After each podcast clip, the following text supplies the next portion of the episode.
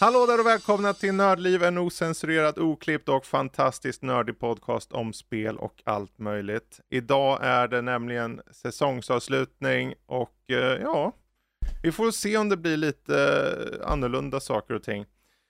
Men jag heter Fredrik i detta 408:e avsnitt och med mig har vi Danny och Vickan. Hur står det till? Ja, det är bara fint. Synd att klaga. Det är varmt och olidligt. Som det ska vara. Som det ska vara. Kallt? Ja. Nej, jag svettas. Det var ju bara 22 grader eller något. Var ni ändå så varmt? Allt över plus minus noll är varmt, Fredrik. Så. Oj då. Okay. Ja. Det... så långt fick jag inte falla dragit. Men kyligt har det varit idag om man har gått ut utan jacka. Ja, vi tog en promenad här för en stund sedan. Lotta gillar ju när det är lite kallare. Eller svalare, ska man väl säga. Är det för att hon är cool och du är het, eller vad då? Är det där jag hör här just nu? Ja, sure. Men vi var varit uppe i sommarstugan som ligger i Hällefors, som är en bit från Örebro norrut. Och där, i och med att huset ligger vid sjön, så blir det automatiskt mer fläktande och så. Mm. Och då var det kan jag inte. Men det var fortfarande jäkligt varmt där uppe då i veckan. Och då vet man, om det var varmt där, då är det varmt där helskotta i Örebro, kan jag tänka mig. Men nu ska vi inte prata om väder, för det är ju astråkigt, ärligt. Men Fredrik, det kanske ifall det är spelväder? Spelväder, ja visst, en diskussion om väder i spel. Eller släppa väder, vad vet jag. Ja. Men vi får hoppas att det inte blir så mycket släppta väder, utan att det blir roliga grejer. Som, vi har lite nyheter som vanligt. Vi kommer även ta lite kort om månadens spelsläpp. Det här är ju som sagt då sista avsnittet innan vårt lilla sommaruppehåll med lite förinspelda sommaravsnitt som kommer. Som jag hoppas kommer ligga bra där medan man ligger i hängmattan och lyssnar på Final Fantasys. Vad var det för något Final Fantasy-avsnitt vi spelade in här för ett tag sedan? Det var liksom Final Fantasy genom historien. Mm. Bland annat. Precis. Så det kommer... fortsätta med avsnitt under sommaren så man har något att lyssna på. Även om vi också kommer ligga i hängmattan och inte göra ett skit. Eller göra allting. För du vet, det är så här man väntar. Ibland så är det många som, men vi väntar till semestern. Och då arbetar man i trädgården eller i hemmet eller whatever. Så att vi får se. Men i dagens avsnitt, Pikmin 4-demo. The Flash, Final Fantasy 16, en mängd Steam Next Fest-spel här, demos då, bland annat. Spännande. Sommarläsning. Varför inte ta lite sommarläsning? Vi får se vad vi hinner med. Jag hoppas vi tar kanske lite extra idag. Vi får se. Men jag tänkte för att sätta igång det hela, för att få lite fart i avsnittet, få Danny på bättre humör. Jaså? Så tänker vi kör igång med lite av en Metacritic-spel. Mm-hmm. Och då är ju så här då att Metacritic The Game, som jag då egentligen har snott till viss del av Jeff Grubbs podcast, är egentligen det att jag kommer säga ett spel, jag kommer berätta vilken plattform det avser och ni ska bara gissa vilken Metacritic score det fick från kritikerna det begav sig. Ungefär som i golf, ni gissar ju en siffra här då, och det handlar egentligen om att få lägsta siffra i slutet då. Och den vinner en resa till Rom som ni själva får betala. Yay! Yay! Och nu är det så här, jag visste ju inte vilka som skulle vara med när jag gjorde den här. Så det kan bli svårt, det kan bli lätt. Oavsett så är det ju bara gissa. Name of the game. Mm. Jag har 5 spel och jag börjar med ett spel som släpptes 2001. För PC, det är 32 stycken critic reviews när det begav sig. Och spelet heter Max Payne. Känner du till det, Vicka? Vem är du? Jodå, jag har hört talas om det, men det är ju inte min typ av spel som jag har förstått det. Så jag har inte koll på vad det kan ha fått för något, men det har pratats mycket om det, så antagligen relativt högt. Vem vill börja med någon skön siffra då? Metacritic, det kör upp till 100 eller den? Ja, precis. Jag skulle säga 95. 95 säger du på Max Payne? Yes. Säger jag 92. Okay. Jag tror du skulle säga 94 eller 96 ja. Eller något, liksom en skillnad. Så. Ja, men du vet ju ja. Danny. Ja, Danny är ju faktiskt, han var ju med när det begav sig. Ja, men jag var med när det begav sig, men jag kommer inte ihåg ifall det var en sån här direkt hit eller ifall det var liksom en slip. Jag kommer inte ihåg, det är ju så länge sedan. Det var en direkt hit när det begav sig. Det är ett par år sedan. 89 i betyg. Aha, på okay. PC. Remedy som släppte det då, det var ju ett PC-spel primärt i utvecklingen av det i alla fall. Så att i det här fallet så låg Vickan närmst, hon har 3 poäng och Danny har 6 poäng. Och lägst vinner som sagt. Vi hoppar vidare till nästa spel och här är ett spel som jag skulle bli förundrad om du vet vad det här är, Vickan. Okej. Okay. Vet jag vad det är först för? Jag kan säga så här att en gemensam nämnare för alla de här spelen är året 2001. Ja, men alltså I do my best. Det släpptes ett skräckspel 2001 som heter Clive Barker's Undying där du spelar ett slags sekelskiftsmysteriemord på en ensam öde liten stuga. Långt ute på, om jag minns rätt, typ Skottland eller något liknande. Ja. Yeah. Och det var då, det här är en PC-release då som sagt. Och det är 29 critic reviews när det begav sig. Så frågan är då, vad fick den i Metacritic? Och uppenbarligen så utgår vi bara från kritiker då. Åh, gud. Mm. Det är svårt. Clive Barker är mannen som Barker, namnet tycker man ju ska sälja in liksom, och det är ju liksom ett första persons utforskaräventyr med monster men att vet jag, vi fick ju Clive Barkers Jericho ett par år senare, men där bombade stenhårt. Ja, det var ju långt senare. Det var långt senare för att, och det där jag får tänka mig liksom, jag kan inte vara så hög siffra på det här eftersom det tog så lång tid för dem att få något annat projekt. Om marken, så jag tänker vara generös, för jag minns det som ett bra spel. Jag skulle väl lite grann se en remake på det, så jag skulle säga 75. Du säger 75. Och då känner jag att jag är väldigt generös. Jag känner att det kom nog inte så högt upp. Det är bra här, för båda gissar. Och då är det liksom, ni har lika stora möjligheter. Förutom då att jag fuskar lite och väntar på att Danny svarar först. Men... Ja, alltså, hade det varit en jättehit så hade jag antagligen hört talas om det. Så att, det är å andra sidan 23 år sedan eller 22 år sedan. Precis. Jag hade inte hört talas om det året, för då hade jag inte kunnat uttala det. Men jag gissar ändå på 71. 71, ja, intressant.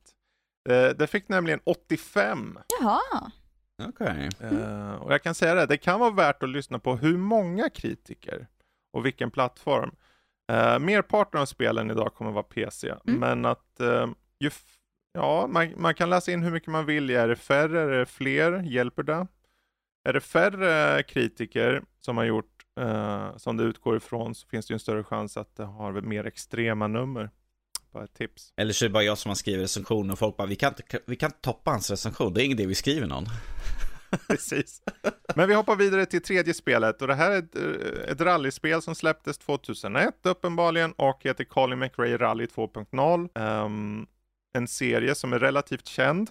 Det kom till att heta Dirt-serien senare. Dirt 1, 2, 3, 4 och så vidare. Men Colin McRae Rally 2.0 PC, 14 critic reviews. 14 pers recenserade. Det var ingen som spelade det. Inga recensenter i alla fall. Eller ja, 14 i alla fall. 14 legitima recensenter via större hemsidor. Ja, alltså... vi kan slänga ut så här hur många av våra recensenter skulle skriva en sån, för att vi är inte så många som spelar bilspel egentligen, så man kan ju se det också ju att ja, så det är ju också frågan, är det en känd serie, en icke-känd serie? Nu är den ju då det, typ. Men jag tror den fick ganska högt. Ska vi ligga där omkring som innan, så ja, 83. 83. Vickan slår på stort. Jag kör Vickan, hon sa 83, då säger jag 80. Ja. 80? Han är strategisk. Det här är intressant faktiskt. För Colin McRae Rally 2.0 är ju ganska känd i den mån att det ses av många äldre som den bästa i serien. Och då är det 10 plus spel. Den fick 83. Oh. Så du var rakt på där. Minsann. Helt sjukt. Helt sjukt. Hur gjorde du det? Jag bara kände det inom mig. Ja, du hade på känn. Ja. Det är helt otroligt. Bra där. Men då hoppar vi till fjärde spelet. Näst sista spelet. Det heter Red Faction. Är ett förstpersonsspel, har jag för mig. Eller tredje person kanske. Vilket av Red Faction? Red Faction. Bara Red Faction? Ja. Som sagt, det är från 2001. Jag tror det är tredje personspel om jag minns rätt. Det som det gjorde det känt för mest var att man kunde förstöra miljöer. Man kunde förstöra miljöer ganska ordentligt på ett sätt som inte hade setts i spel tidigare. Så när det här spelet då släpptes 2001 på PC med 19 critic reviews. Vad är då dess Metacritic score, tror ni? Alltså, alla tycker ju om att ha sönder saker. Och var det ovanligt att ha sönder saker så tror jag att folk blir ännu gladare för att kunna ha sönder saker. Okay. Så jag tror faktiskt den är på 89. 89. Mm. Fast jag har aldrig hört talas om den. Dock. Jag säger 76. 76. Ja. Vad kul att ni är lite olika här. Det tycker jag om. Vi vill ju sprida ut lite grann. Rör runt i grytan kanske. Precis. Då, potentiellt. För det är nämligen så att Red Faction när det kom fick 78. Så Danny var närmst där. Vickan var ganska lång. Ja, det jämnar ut sig. Sista spelet då. En ganska känd spelserie ändå. 2001 för Playstation 4. 53 critic reviews. Spelet heter Final Fantasy 10. Det är ett Final Fantasy-spel i alla fall. Allt jag vill säga om det är som våra huvudkaraktär gör så jättefint. Rollskådespeleriet i det här spelet är horribelt. På topp menar du? Det är fantastiskt. Det är precis, det är suveränt med enorma kaninöron här just nu. Det roliga är att många rekommenderar ju trots det att ska du börja spela Final Fantasy nu eller för något år sedan så är det 10 du ska börja med. Men det är ju frågan. Håller inte riktigt med. Men, det är ju så här, 53 critic reviews är ganska många. Mm. Så frågan är ju då vad är gängse bild av spelet? När det kom? När det kom så tror jag nog det var bättre än vad det är idag. Ja, vem vill börja? Jag kan börja, jag säger 60. 60? Ja, jag håller mig lågt sådär. Ja, det kan vara taktiskt rätt. 74 tror jag ändå. 74 drar du till med. Ja, jag säger att det är intressant med Final Fantasy X är att de 53 critic reviews, det här är ju hyllat spel. Det fick nämligen 92. Tjosan, okej. Det är ju ett av de mest välansedda spelen i serien. Oavsett hur mycket jag skakar på huvudet. Det har ju inte åldrats perfekt om man säger så. Nej, men så är det ju 22 år. Men om vi säger så här, ifall vi ska slänga in folk och testa 97-versionen av Final Fantasy 7, alltså originalversionen skulle de säga, liksom, vad är det här? Och där var ju spelet som slog igenom ordentligt för Final Fantasy egentligen här i väst ju, så att säga. Precis. Så. Men jag minns ju ändå att jag bara... Nå. Men som sagt, det här är ju recensionerna för tiden. Ja. Precis. Ja, men som jag minns för den tiden att redan då var det liksom... Jag bara, alltså huvudkaraktären är lite... gameplayt lite... Ja, du är väl undantaget som bekräftar regeln då. Jag tycker om att sticka ut lite grann, som sagt. Men bra, nu är det bara mitt problem att räkna allting. Så, Matte, be Lotta räkna. Då gör vi så här, att vi tar en kort paus så vi är strax tillbaka.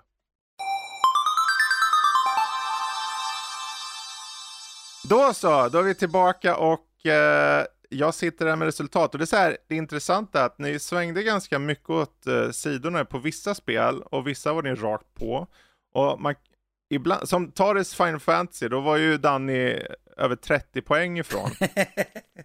Men å andra sidan var Vickan också typ ganska långt ifrån på samma spel. Han var ju 19 poäng ifrån.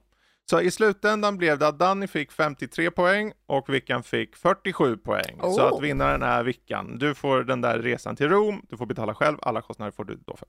Så! Det var för att få igång oss lite där. Jag menar, det, ibland så behöver man ha någonting. Det är sommar strax. Börja med buller och bång med en lite fånig tävling. Prata spel. Och spel är melodin. För jag tänker vi hoppar in på nyheter då. Spelfilm, vad nu det är för några nyheter som står oss till handa. Och jag tänker jag tar ton först här. För jag tror den uppenbara som vi inte har rapporterat eller pratat om än. Är den Nintendo Direct som gick av stapeln här om veckan. Just det. Det är väl egentligen... för mig skulle jag nog fokusera på ett par spel här som är viktiga. Först och främst är det att det har utannonserats ett Super Mario Bros. Wonder, det vill säga nytt 2D Mario. Som faktiskt dessutom kommer den 20 oktober. Och rent så här utseendemässigt så ser det ut att ta en ny riktning. En ny stil till viss del. Det känns, jag vet inte, jag tyckte det kändes väldigt fräscht. Och jag tror det där har chansen att bli ett bra spel. Alltså det håller ju lite det här lite Wonder, som den heter ju Wonder, men den hade ju lite grann det här att det var ju en annan upplägg att du kunde liksom gå över som till en annan version av spelet, lite grann psykedeliskt så där skulle man kunna nästan säga så där att det är omkring. Plus att det sista vi fick i slut var liksom att nu kan du spela Mario som en elefant. Ja. Ja, men alltså, jag inte. Jag såg det spelet bara, det där ser för mig ser det fantastiskt ut. Och någonstans, vi har ju som sagt förinspelat vissa avsnitt. Och det finns ett avsnitt som kommer skall som jag är lite så här. Undrar om vi ska spela om det. För att det där ser farligt ut. Men det är bara ett spel. Mm. Sen hade vi även... ni får ju rycka in om det är något jag skippar. Men Warrior Wave Move It. Ett nytt WarioWare-spel. 3 november. Star Ocean The Second Story R. 2 november 2023. Detective Pikachu Returns 6 oktober, ytterligare ett oktoberspel.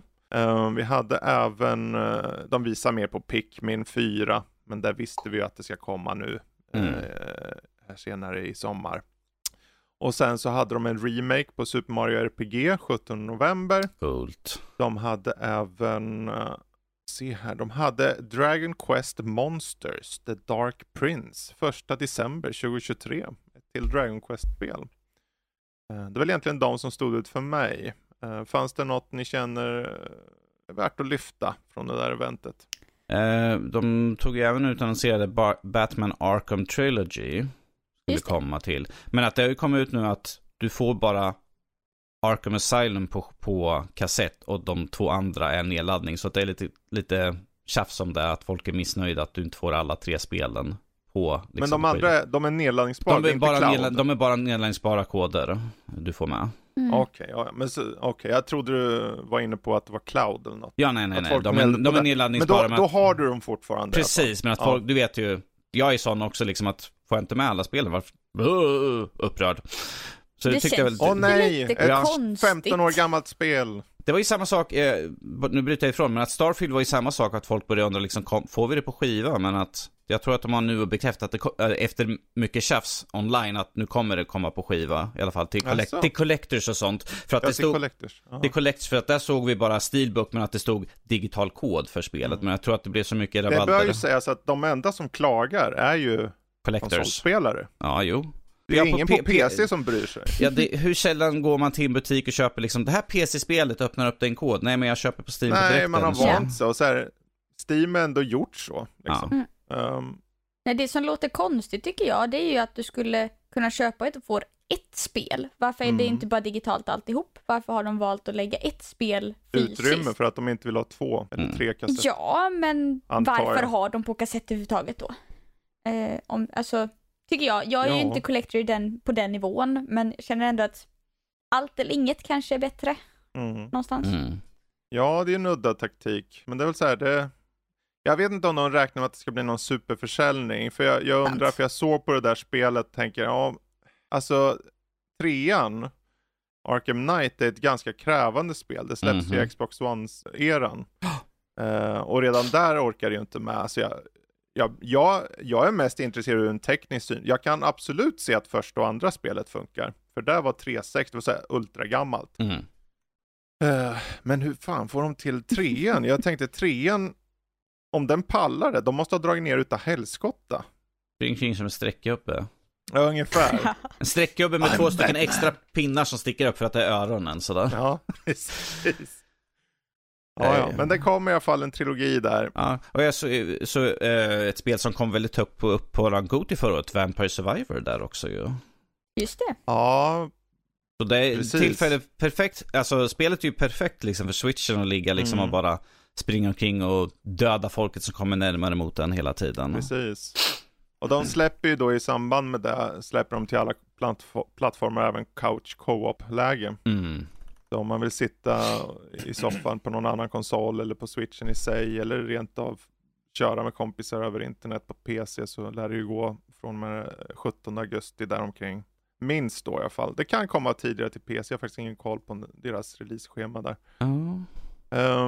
Det var ju även Metal Gear Solid Master Collection Volume 1 som släpps den 24 oktober. Jag vet inte hur hett det är, för jag är så tyvärr oinsatt i just Metal Gear och så. Men jag kan tänka mig att det finns i alla fall någon där ute som blir glad. Alltså grafiskt så lär de inte behöva oroa sig för att det inte ska fungera som det är Playstation 1-spel ju. Så precis. Det är ju lugna puckar där så. Precis. Två saker som är definitivt roliga är att det kommer en remake på ett Luigi's Mansion-spel. Jag tror det heter Dark Moon eller någonting.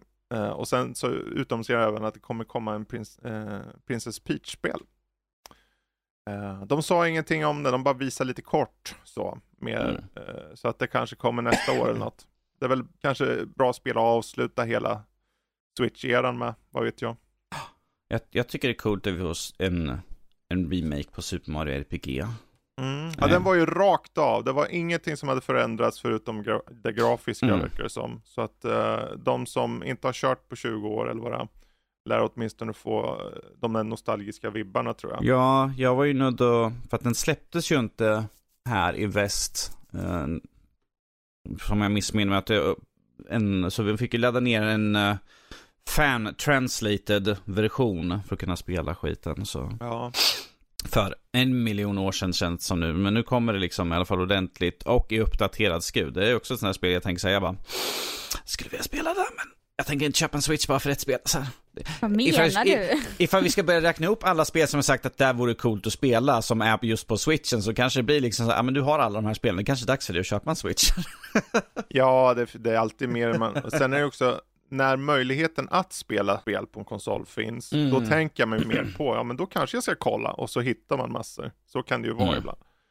Men det är de som stod ut som jag tänkte på i alla fall. Så att överlag var det ett okej event. Det var, för mig var det så här, det var lite småputtrande, men det var, när de avslutade med ett nytt Super Mario så kände jag, oj, det där kan bli asbra.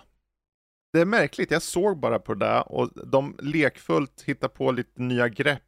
Det fanns en co-op-del och det fanns hur de utnyttjade, lite melodiskt, det var lite så här nästan musikmässiga aspekter ibland kändes som, eller så var det bara musiken som gick lite hand i hand med vad du såg på skärmen som jag kände, det kändes fräscht. Det känns som någon tar det i en ny riktning. Jag tror det behövs.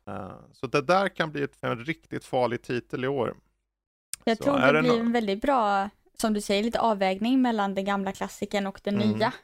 Det är ju, de har pumpat upp allting som jag tror att de gamla spelarna vill ha utan att egentligen ändra någonting, utan de bara lagt till. Så det ska bli jättespännande tycker jag också. Jag tror det är viktigt för dem att våga göra något nytt, för de släpper så mycket remakes så det är aldrig fel. Det finns alltid någon som inte har kört eller någon som vill köra om. Men i slutändan blir det så här, ni gör en remake på Luigi's Mansion och det här Super Mario RPG och allt det här, och ni har gjort massor, men när gör ni riktiga nya liksom? Som vi hade Metroid Prime släppte så här. Uppskattas, men vi vet ju att ni kan. Så det här blir spännande. Men jag hoppar vidare. Kan jag bara få smita in en väldigt snabbt sådär som jag hade som nyhet? Det är bara för att du sa att liksom återigen i mängden av remakes, och det här är bara ett rykte än så länge. Men att det ryktas om att Assassin's Creed Black Flag är under utveckling som en remake. Så att vi har ju återigen ett spel där, och jag tänker liksom Ubisoft, är det här där ni ska börja med nu, göra remakes på era gamla spel? För att ni har svårt att få i ordning på era nya spel och liksom ta en spel som är från början till slut färdigt och sen bara piffa till dem. Är det liksom där vi ska se? För vi ser det så många andra studios som släpper, fast de har ju liksom verkligen jobbat, och Ubisoft, well, de behöver ju pumpa ut lite spel för att de har ju inte så himla mycket i pipelinen egentligen. Mm. Ja, jag hörde om det senaste ryktet om Black Flag. Mm, och det kommer upp nu igen också, sådär ju. Det har ju också ryktats som första spelet. Det skulle nog vara mer intressant än Black Flag, för Black Flag är relativt nytt som jag ser den till första spelet. När kom det då? Var det mitten av 10-talet där eller? Vilket första? Black Flag alltså. Oh, jösses, när kom det? För det, oavsett så den motorn är ju ganska kackig, men det är ju typ samma motor. 2013. Oj, ja. 10 år sedan då. Precis. Ja, de här cyklerna på remakes blir ju snabbare och snabbare. Så att jag är inte förvånad, och det är ju som du säger kanske ett lätt sätt att få in lite cash. Jag menar, det skulle som sagt, första spel ska vara bättre att göra på i så fall, för att det behöver verkligen nervis. Det är från 2007.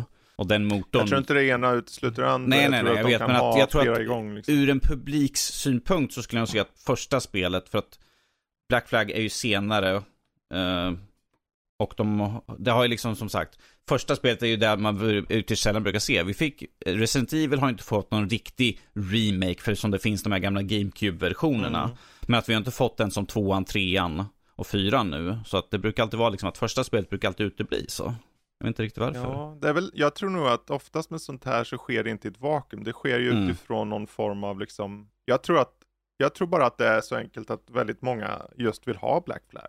Ja, det är ju ett av de bästa spelen egentligen, så att säga. Det finns med historia innan, och liksom...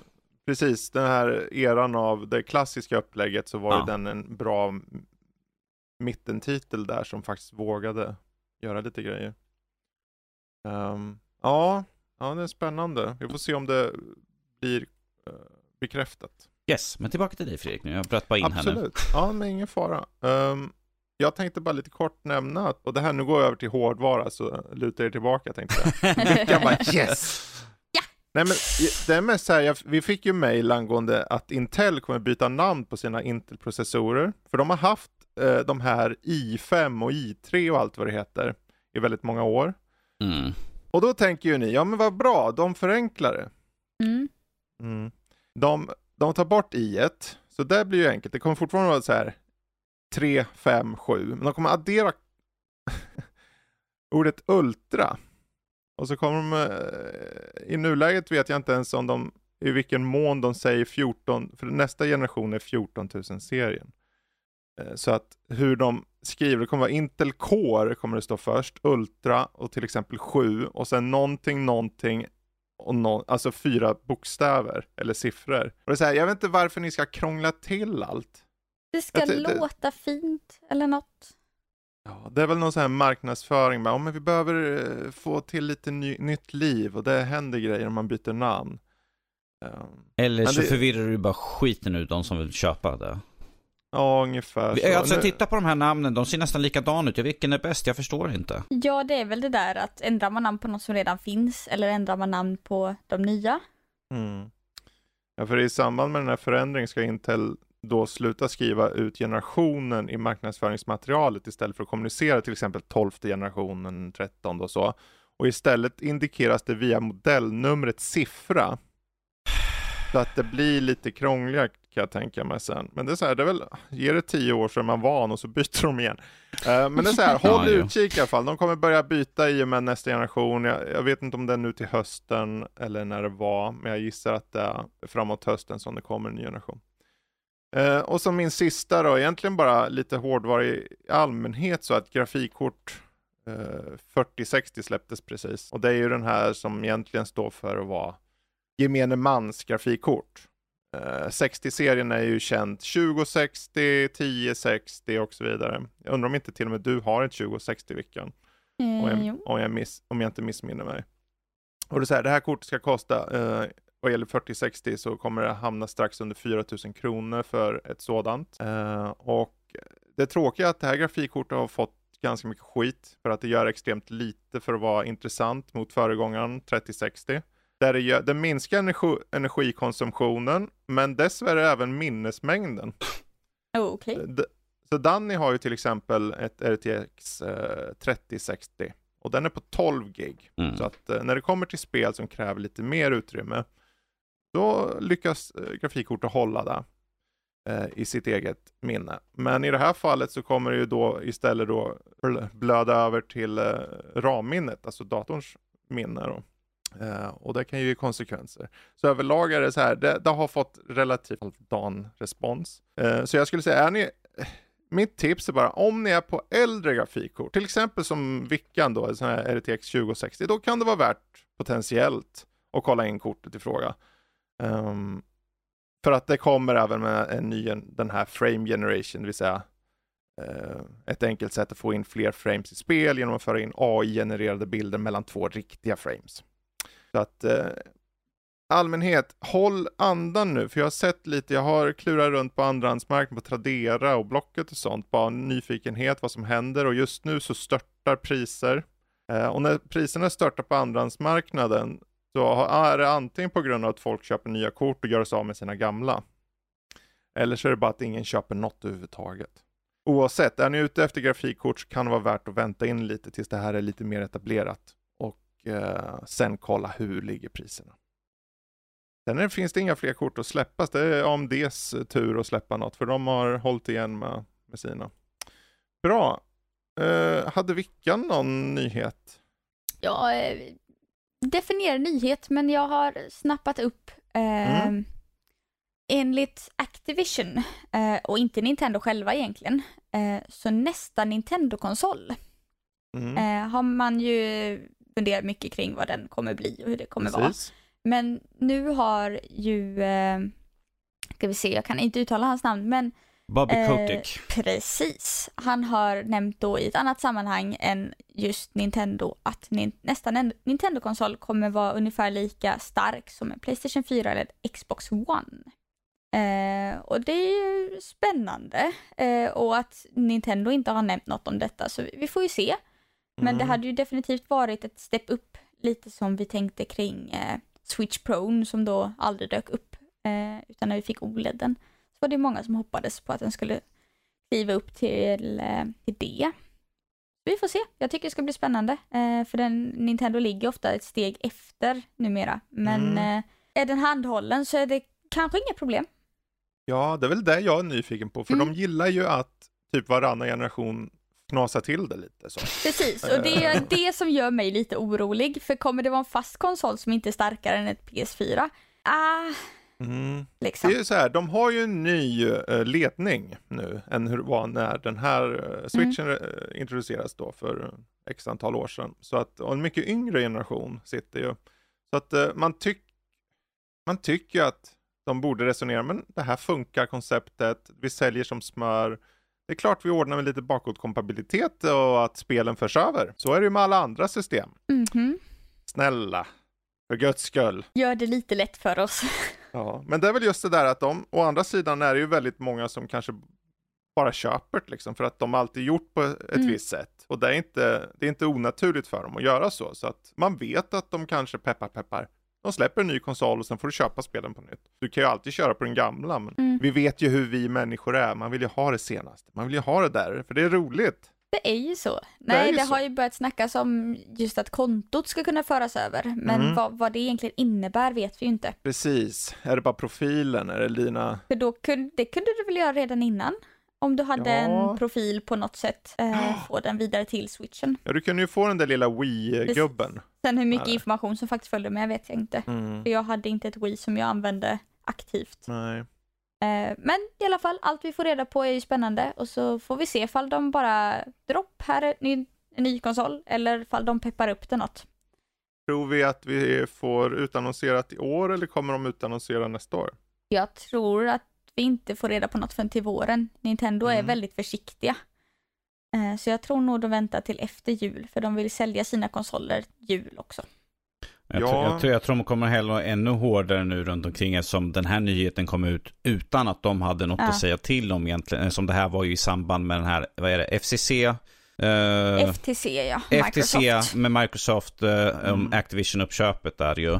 Och det är ju därför det kommer fram de här uppgifterna för att... Men var det här saker som bara kom ut jag tror att läckor, det här var nog i diskussioner om liksom spel som ska släppas till. Inget och... under ed? Nej, det vet jag inte. Jag har bara sett det från Twitter. Så det är väl mer, han råkade säga detta.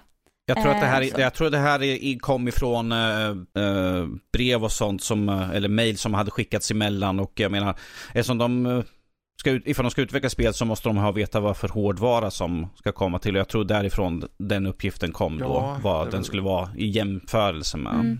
Det är väl just det där att och som sagt, det här kan ju vara gamla uppgifter också på vad de hade planerat att ha. Det är just det att jag är lite så här, Bobby Kotick är väl den sista jag skulle... ja, nej, sen så har vi ju sparkat upp lite då. Är det mer kontakt mellan Microsoft och Nintendo framöver? Och hur gör man då med spelen där? På gott och ont.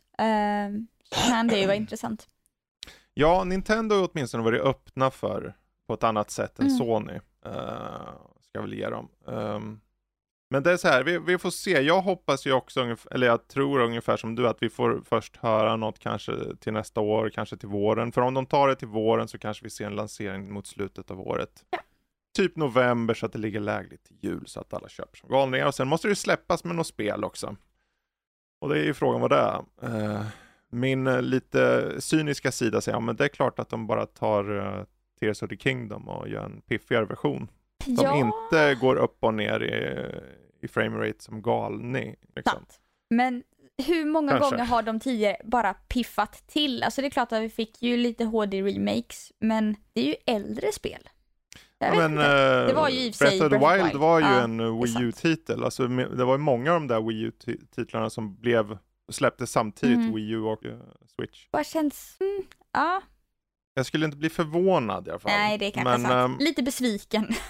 Men, men så här, det är ett enkelt sätt att få in folk, och jag tror det är ju en tidsfråga. Det kanske inte är ett lanseringsspel, men det är ju ett enkelt spel så här, i den mån att vill vi få in folk och köpa den nya, smaska upp lite här i grafiken på Zelda, vet du. Så att det inte är träd typ var 10:e mil eller någonting, utan kanske lite oftare. Då tror jag nog folk är redo. Jag skulle nog kunna tänka. Men det viktiga skulle vara, jag tror om de på riktigt skulle vara schyssta, så skulle de säga en fri uppgradering. Kommer inte hända, Fredrik. Nej, det kommer aldrig ske. Men man kan ju hoppas. För då skulle jag vara direkt på tåget. Ja, absolut. Men det är ju nya spelare versus vi som redan spelar Switch. Det är kanske är Danny som slänger sig över den nya Nintendo-konsolen. Precis. Han går in på Elgiganten och kastar sig mot hyllan. Ja, men kommer det VR till den så kanske det blir obligatoriskt. Ja, han är ju VR-norsken med hela svenska befolkningen. Och norska kanske, vad vet jag. Bra, var det någon mer liten nyhet eller liknande? Nej, det var det jag hade idag. Den här tycker jag är lite kul för att baserat på hur uselt spelet gick, men att efter Gollum-spelet som släpptes så har nu Daedalic valt att gå tillbaka bara vara publisher och inte spelutvecklare, och de hade ju till Sagan om ringen-spel som var under utveckling som gick under kodnamnet It's Magic, men det är helt nu nedstängt, och de kommer sparka alla, den studion har de stängt ner totalt och kommer gå helt ifrån spelutveckling för att det var så dålig mottagning Gollum fick. Det är illa med Daedalic. De har alltid varit väldigt sketchy, tycker jag. Ja, de har inte den bästa track record, om vi säger så, vare sig till spel de gjort eller spel de släpper liksom. Nej. Så att säga.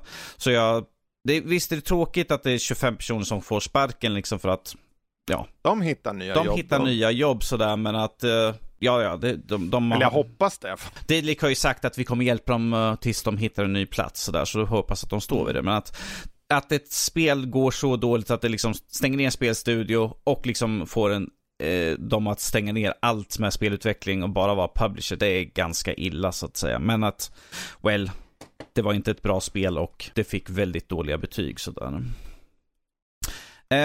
En till nyhet jag har är, det är liksom att nu har vi vem som kommer spela nya Stålmannen och Lois Lane till Superman Legacy som komma skall. Och det är David Corenswet och Rachel Brosnahan. Jag har ingen aning om man uttalar hennes namn. Brosnahan. Ja, jag kan inte säga att jag faktiskt har sett någon av dem som jag kan komma på i någonting. Ja, hon är ju mest känd för den här Mrs. Maisel-serien. Har inte sett tyvärr sådär. Men att jag säger att David, i vissa bilder så ser han ut som en ung Henry Cavill. Då när han har skägg i ansikt så att säga. För när han är helt renrakad i ansikt så är han som en liten barnrumpa sådär. Men att han har de här typiska dragen som du tänker på när du tänker liksom Stålmannen från serietidning och sånt där. Liksom käken, liksom lite skarpa drag, blå ögon så att säga. Tjockt svallande hår liksom sådär. Så jag tror att något, ifall han biffar till sig grann, för just om vi tittar på Henry Cavill, hur han biffade till sig inför filmen, så var det ju liksom mycket vikt han lade på sig bara för att få den här liksom gudaktiga fysiken. Och jag har sett bilder på han David här och han ser lite grann på den tanigare sidan så, men att det är ingenting som ett par månaders träning kan göra. Också inför, det var ju Cavill. Precis. Det är ju samma sak med Christopher Reeve. Att han var ju också en spink när han skulle göra Stålmannen första gången. Han lade ju på sig en spink. Han var ju en spink innan. Spinklig spink var han sådär, men att han lade ju på massvis med vikt. Så att vi vet ju att skådespelare kan få den hjälpen, att de kan biffa till sig, så jag tror att han kan säkert få fysiken sådär. Tyvärr vet jag inte hur han är som skådespelare. Nej, så. Det var ju en ganska kontroversiell grej i den mån att han har ju överlag fått ganska halvrisig respons på sina jobb. Okay. Han var med i Hollywood-serien, kommer jag ihåg. Jag såg han i den. Gjorde inget intryck. Jag skulle inte säga att jag tyckte han var dålig på något sätt, men att inte ge intryck är ju en respons i sig, antar jag. Men han var med i den här Pearl som en liten roll. Den har inte jag sett dock. Men det är den som jag tror han har fått upp ögonen på Gunn då. James Gunn, i och med att Pearl är någon form av skräckfilm om jag fattar det rätt. Så att jag vet inte. Ja, hon Mrs. Maisel, skådespelerskan, är ju en erkänd och en väldigt bra skådespelerska. Han är ju inget namn, men det kan gå bra, det kan gå dåligt, och en sak är säker, allt hänger på den där filmen. För nu har det ju gått rent box office-mässigt inte bra alls för Flash. Så att om inte James Gunn levererar med Superman, då har han rökt, kan jag säga det. Då har han rökt utav helskott. Men det är så här, om han ska vara Edge, hela hans lineup är ju ärligt talat dumdristig. Det är väldigt vågad. Korkad snarare. Jag tror att han försöker göra som med Guardians of the Galaxy och slänga in liksom, det här är en bunt med ett gäng hjältar som ingen hört talas om. Gör det. För att det är så han gjorde med Guardians. Och det blev en hit. Så han försöker väl se ifall han kan göra det igen. Jag är skeptisk. Jag tror det finns ju den stora skillnaden är att det fanns filmer i Marvel innan. Nu när han börjar om och han ska göra Brave and Bold med Batman och Robin. Och då är det Damien som han tar in där. Och då tar de en ny Batman. Swamp Thing, som är det sämsta beslutet. Det har aldrig funkat. Nej, och varken till film eller tv-serie så.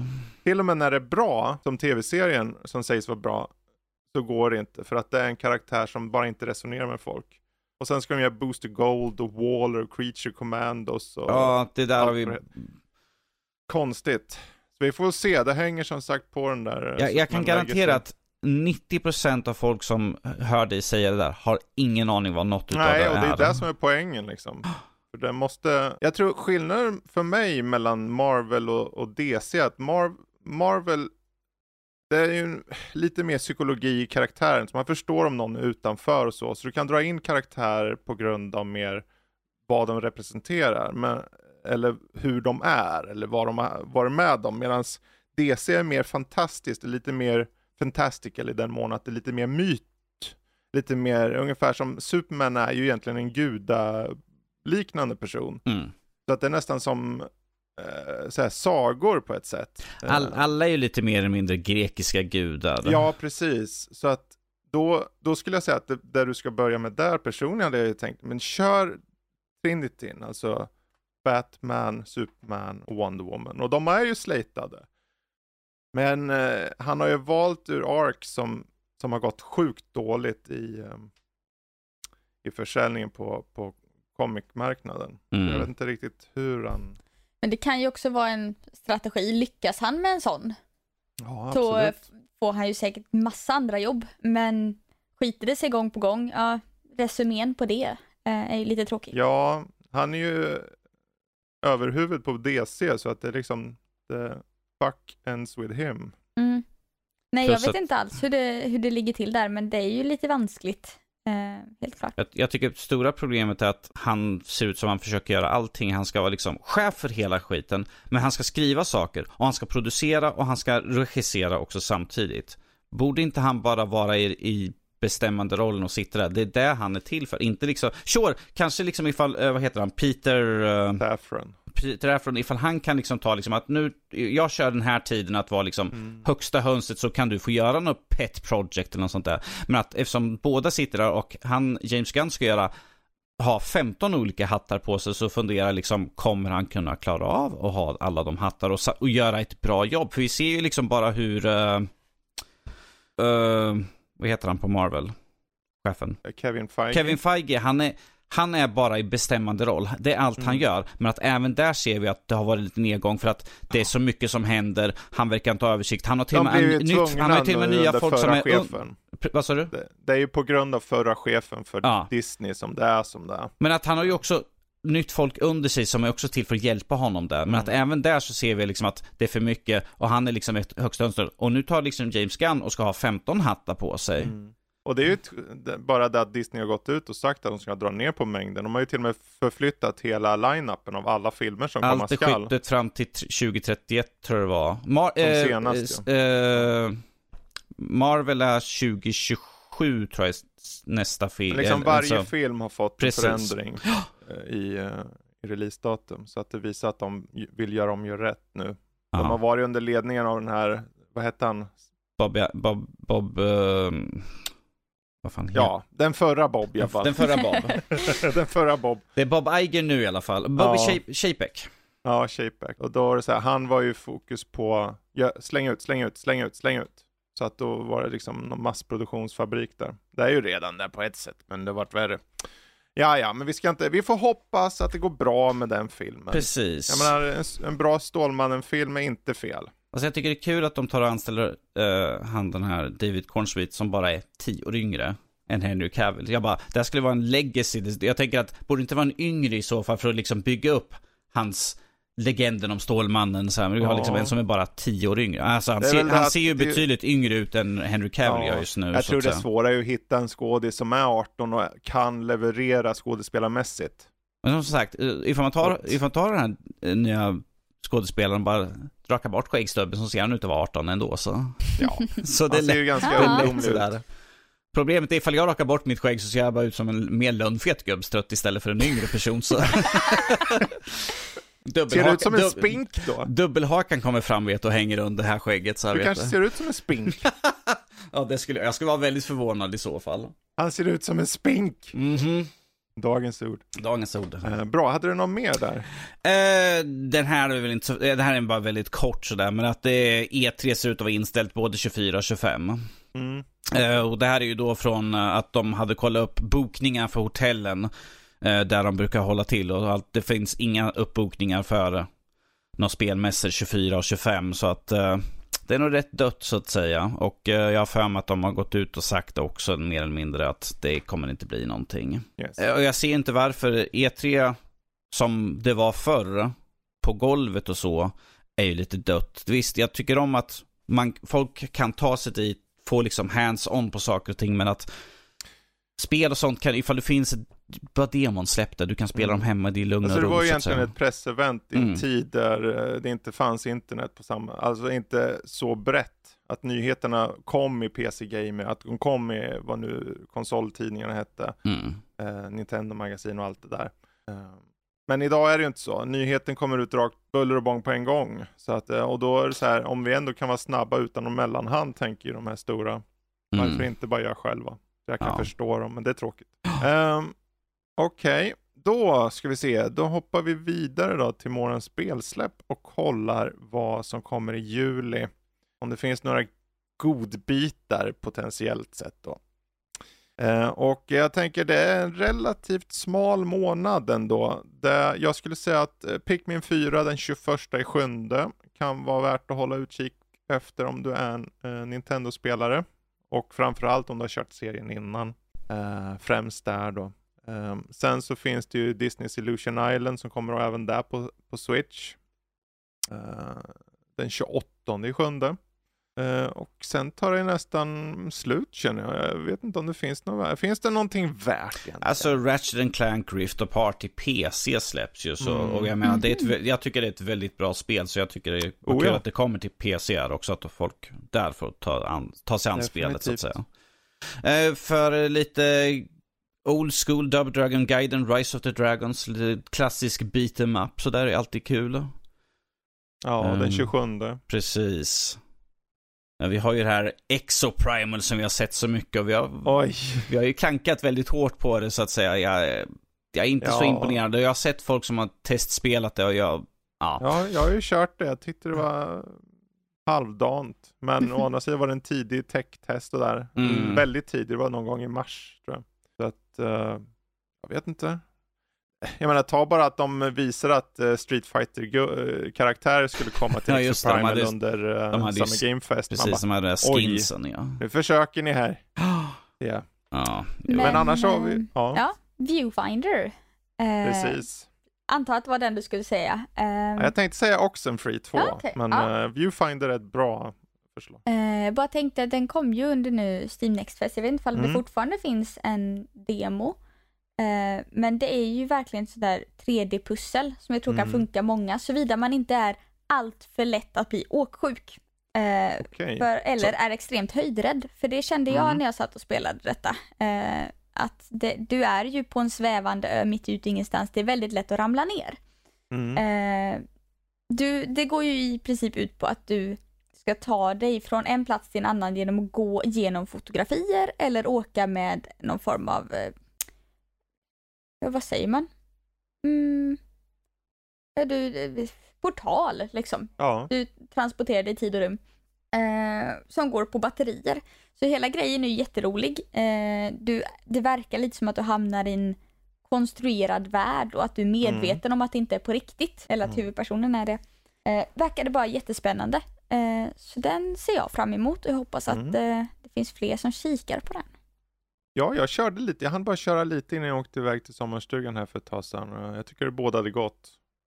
Jag vet att Matte också har kört den. Lite, den heter det Markett. Lite Markett, den känslan. Ja. Sen har jag inte spelat igenom det, men det jag har sett så känns det som snarlika. Ja, precis. Och det släpps ju den 18/7. Så att någon gång där i mitten av juli. Oxenfree 2 vet jag att det finns de som håller utkik efter. Första spelet var ganska hyllat.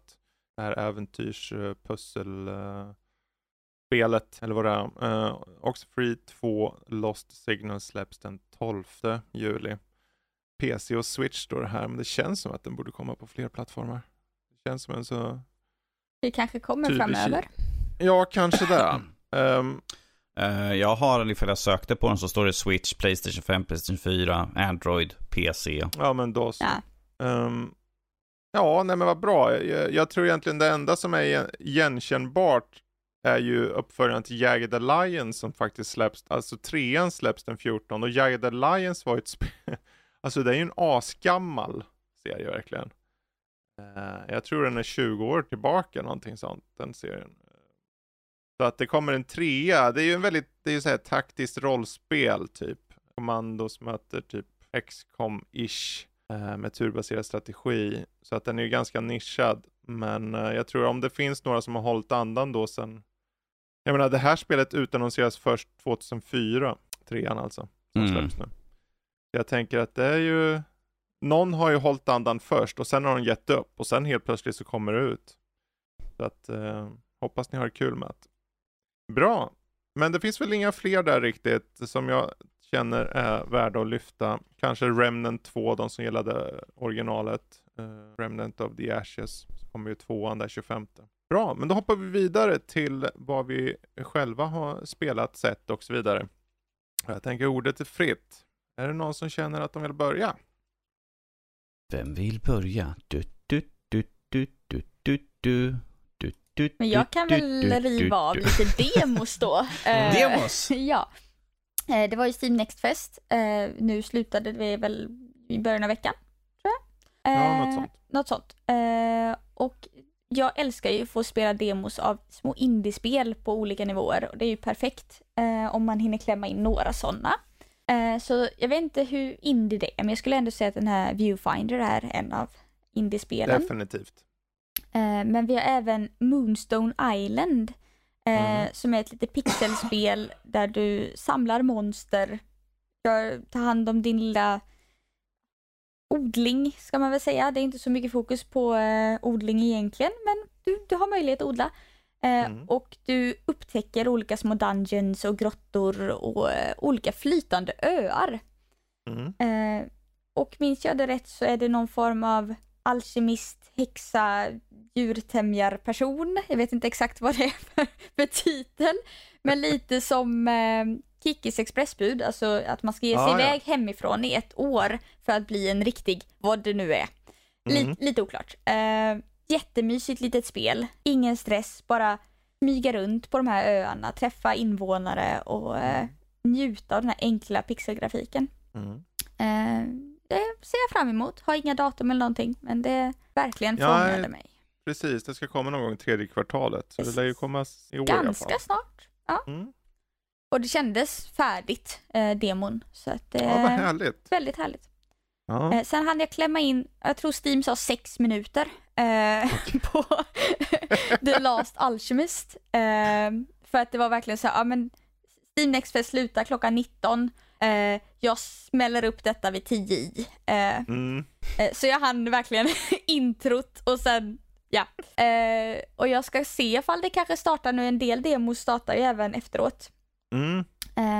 Men i alla fall, väldigt härlig men 3D-grafik. Trots att det är lite indiespel. Och du är då den sista alkemisten såklart. Och ska bygga små apparater inne i ett jättehus. Jag hann inte riktigt fånga storyn på 6 minuter. Men väldigt härliga kontroller och just att du samlar. Och det blev lite mobilspelsvarning med att det har lite tider som tickar och sådär. Men det är ju vanligt även i farmingspel. Men det lilla jag såg, spännande. Är du en farming-person som tycker om typ steampunk-estetiken så tror jag att detta kan bli bra grejer. Ja, jag sitter och kollar på det lite nu. Jag tycker det ser väldigt gemytligt ut faktiskt. Ja, väldigt mysigt så. Och så ska det finnas lite magi och spirits och sådär. Så det kan du ser, bra. Du hittar russinen ur kakan. Precis. Sen är jag ju väldigt glad för House Flipper. House Flipper 2 ska komma nu i höst. Tyvärr så blir man ännu mer åksjuk av tvåan. Jag blir väldigt lätt åksjuk av ettan för att jag sitter kanske på fel avstånd från min skärm eller vad det är. Men små trånga utrymmen blir lite konstigt. Och tyvärr så är det värre i House Flipper 2, även om många funktioner och sånt har blivit mycket, mycket bättre. Och det var väldigt trevligt spel så tyckte jag att man får verkligen vara beredd när man går in och spelar det. Du får inte vara trött eller ha vätskebrist eller andra sommar och kommor. Så att det kan bli bra, men jag blev nog tyvärr snarare mindre pepp på det efter demon än innan. Men vi får se vad som händer. Jag blir också lätt åksjuk i vissa spel. Det beror på, i mitt fall handlar det om motorn, för olika motorer kan vara olika, så här, olika resultat på mig så att säga. Jag tror, har du testat att ändra FOV:n? Nej, jag tror inte det fanns så mycket inställningar i demon. Nej, okej. Men oftast, ju närmare du kommer, desto mer så här klaustrofobiskt, desto mer åksjuk blir jag. Så är det säkert. Jag har inte fipplat med det just i demon. Där demot och där spelet finns fortfarande ute. Okej. De sa själva att det bara skulle finnas de datumen, men då kan man ju testa. Absolut. Jag fortsätter riva av lite. Little Kitty Big City. Det är ju så gulligt så att man nästan, jag vet inte, gråter och kräks. Det är det är inte alls inte alls lika. Vad sa du nu? Så gulligt. Det är så gulligt gråter. Att man nästan gråter och kräks. Nej, men det är verkligen så där ytterpittigt supergulligt. Du är en liten katt som kan putta ner krukor, kan jama på saker och kan gå runt. Du har ramlat ifrån din lägenhet på typ 10:e våningen ner i staden. Antagligen Japan, men lite den estetiken Asien i alla fall. Och så träffar du lite olika andra djur då på vägen att ta dig hem. Du verkar inte särskilt bekymrad över att du har ramlat 10 våningar. Men i övrigt så... alltså kontrollen än så länge är lite wonky. Jag tror de blir bättre. Ja, nu ser jag på det här. Det här spelet kollade jag själv upp för jag har demot nere. Mm.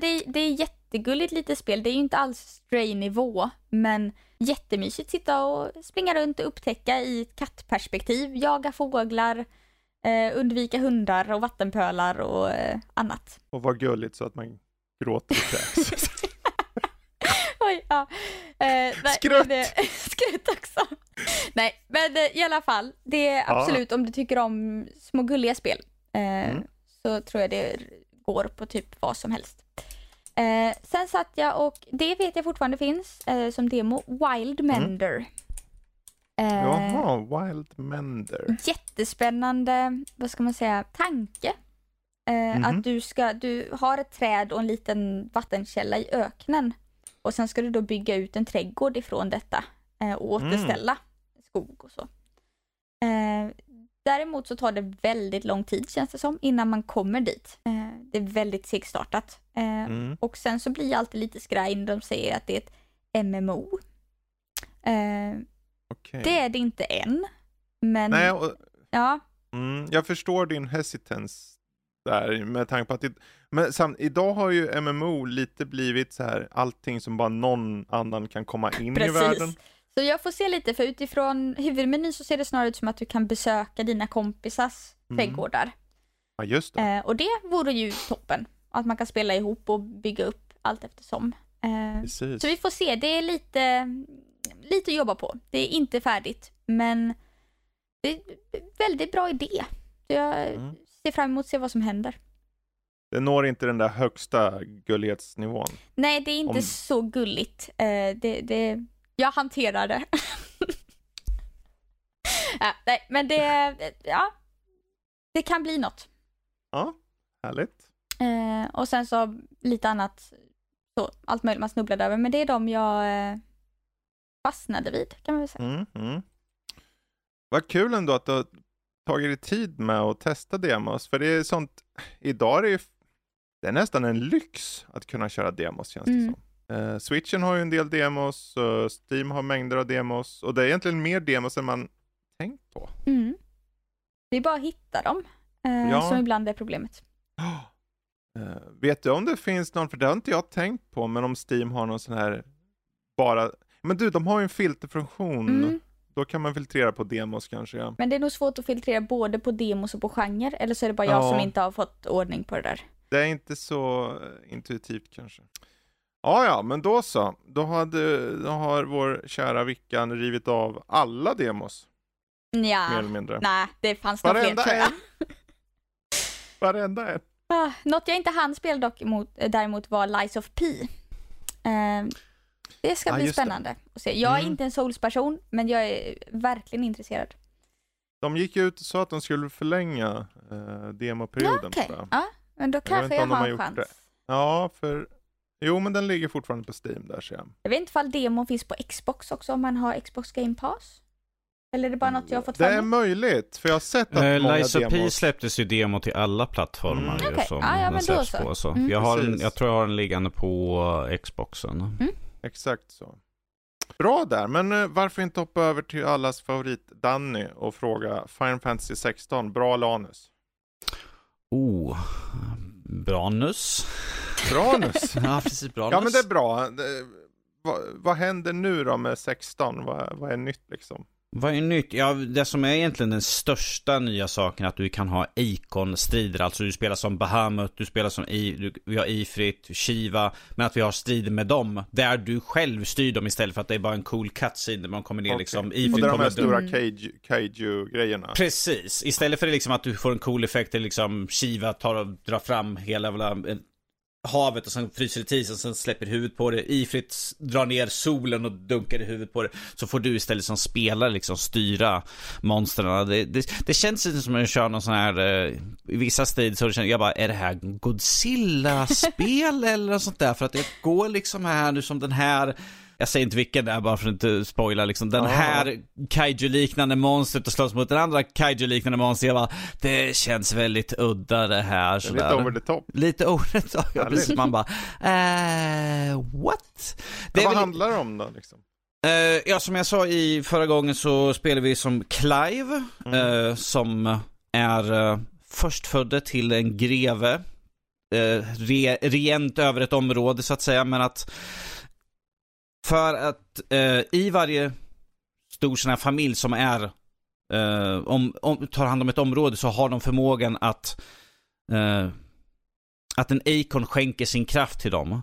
Problemet är att han är den förstfödde, han är den första i led liksom att ta över efter sin far. Problemet är att han blir inte utvald av deras ikon, utan det blir hans lillebror som då är nu nästa i rang att bli övertagen, nästa att bli regent där och liksom försvarare av deras region, vilket är där de är till för. Clive istället hans försvarare så att säga, medan han är liksom en liten pojk, han är flera år yngre, en liten pojk så att säga. Utan att säga allt för mycket, det händer vi kan göra en starterlåt, en tragedi händer senare i spelet där Clive och hans familj upplever väldigt mörka tider. Väldigt röda tider också för den delen så att säga, utan att vara alltid tydlig.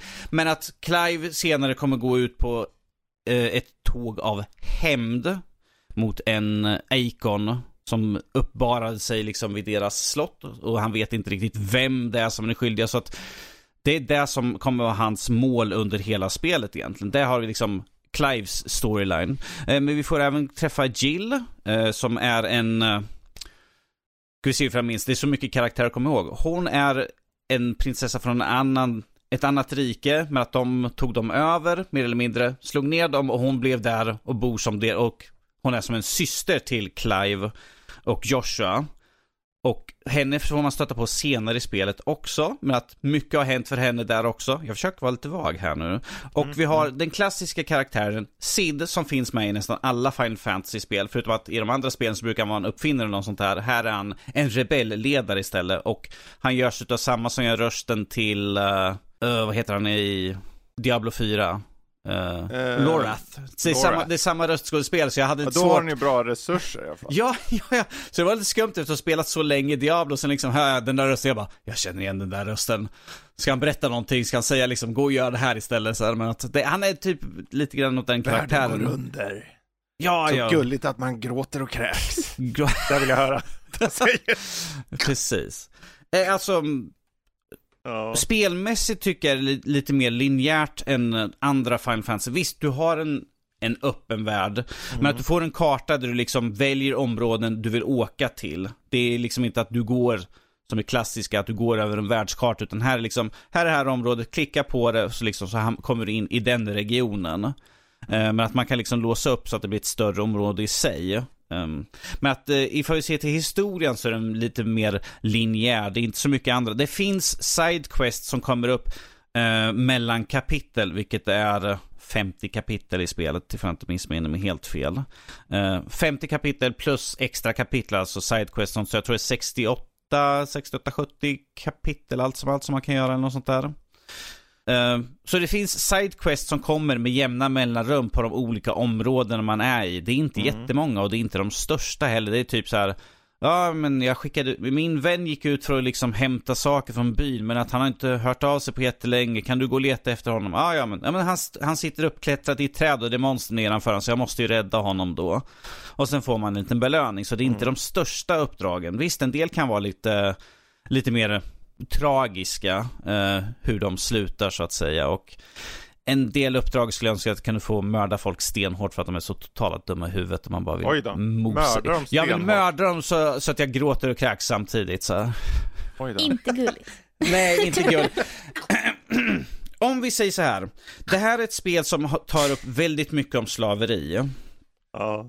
För att Clive, som är en som kan använda magi, de kallas för branded för att de blir märkta med en tatuering på ansiktet för att de kan frammana magi utifrån sig själva. Alla andra människor i världen behöver använda kristaller. De klassiska kristallerna som finns i, som alltid har representerat i spelen. Det finns stora kristaller som städer byggs upp för att de skapar ett försvar. Men branded är en lägre ras i den här världen. De behandlas som slavar. De säljs, köp, de kasseras så fort de inte kan göra. För att det finns en sjukdom som gör att när de använder för mycket, för att när en människa där använder magi så drar de in eter i sig för att kunna utnyttja det. Alltså de plockar upp magi runt ifrån sig och kan använda den. Men att det gör att de till slut kommer bli förstenade. Som saltstolarna i de här gamla historierna. Att de kommer bara bli som en stenstod och liksom, det är så de dör. Och det är deras, för att de använder magi. Och då tar liksom de bara, ja, kasta bort den, hämta en ny. För att de är liksom den lägre rasen. Och det finns, det har varit så länge att liksom folk har ansett det i det här spelet. Så att det är en väldigt stor del av historien där med slaverier och sånt. Vilket man kommer märka ganska tydligt. Och man kommer reagera väldigt hårt på det. För att det finns ett uppdrag som var i typ mitten av spelet där en man säger, min son håller på att bli attackerad. Du där, din hemska branded, gå och rädda min son sådär. Och man bara, okej, fine. Det är en pojke. Jag bara, okej, det är en pojke som attackerar. Pappan är totalt asshat. Så jag räddar pojken liksom. Och pojken bara, nej, den här hunden kommer ta mig. Man spär skiten ur hunden som är där liksom. Han bara, men du skulle inte ha dödat hunden. Du skulle blivit dödad själv ju. Vad är det här? Och så får man se att det ligger 2 stycken andra slavar på marken som blir mördade. Man bara, kan jag mörda de här? Nope. Men de köper in en ny hund för att jag mördar, och den hunden har visst inte blivit tränad att inte attackera sina mästare så. Vad synd. Jag bara, jag hade väl fått mörda dem själv så att säga. Det är, om vi säger så här, det är ett spel som har väldigt mycket undertoner och mycket saker som ligger under ytan som berättar subtilt. Som till exempel slaveriet, kanske inte subtilt, men att hur folk pratar med den, hur liksom du blir behandlad, liksom att du måste ha någon som kallar sig för din mästare för att kunna ta dig in genom en stad. Det är mycket sånt som kommer upp i spelet, så jag tror att det är liksom en av de större sakerna som jag känner berör på ett sätt. Jag menar, om man såg på de här trailers och sånt som var, så är det väldigt flashiga strider. Det är liksom, när du slåss, det liksom sprutar regnbågar höger och vänster liksom, det är flashigt, glitter och allt sånt. Det, liksom, jag håller på att bli färgblind här nu av allt färg för att jag orkar inte titta på det. Det är så mycket. Och jag försöker ta screenshot för att kunna ha i min recension, och jag bara, det här kommer se så hemskt ut för att det är liksom så mycket på skärmen. Det kommer en stor rosa pixel bara. Jag bara, nej, det är det bästa, jag slänger in den. Alltså, plus, men spelet har ett stort problem just nu, och det här har jag pratat med dig, Fredrik, om vid sidan. Och det är liksom där, när du snurrar på kameran så blir det någon motion blur, det blir någon screen tearings, det är någon kombination av många saker där som gör att jag kan inte sitta länge och spela för jag blir så illamående. Och du springer väldigt mycket i det här spelet och liksom tittar runt omkring det. I strider vrider man på kameran. Så att konstant, så fort du vrider på kameran så blir den här motion blurren, och jag vet inte vad det är med det. Jag blir skitdålig. Och du brukar ju klara sånt ganska bra. Ja, precis. Jag har inga problem. På den vanligtvis har jag inga problem, men det är någonting med det här spelet som gör att jag blir illamående, jag får ont i huvudet, jag blir liksom, ögonen blir liksom trötta av att stirra på det hela tiden. Liksom bara springer du rakt fram och bara liksom tittar lite grann åt sidan och ser liksom, för att det finns saker man kan plocka upp. Så man bara, titta där och titta höger, titta vänster, liksom, det blir den här blurren, jag bara, gud, jag orkar inte. Det är nog en av de mest hemskaste sakerna med spelet, men att det skulle tydligen komma en uppdatering för att fixa det. Förr eller senare. Ja, förr eller senare. Så det kan komma nästa vecka eller om 3 månader. Ja. Tyvärr.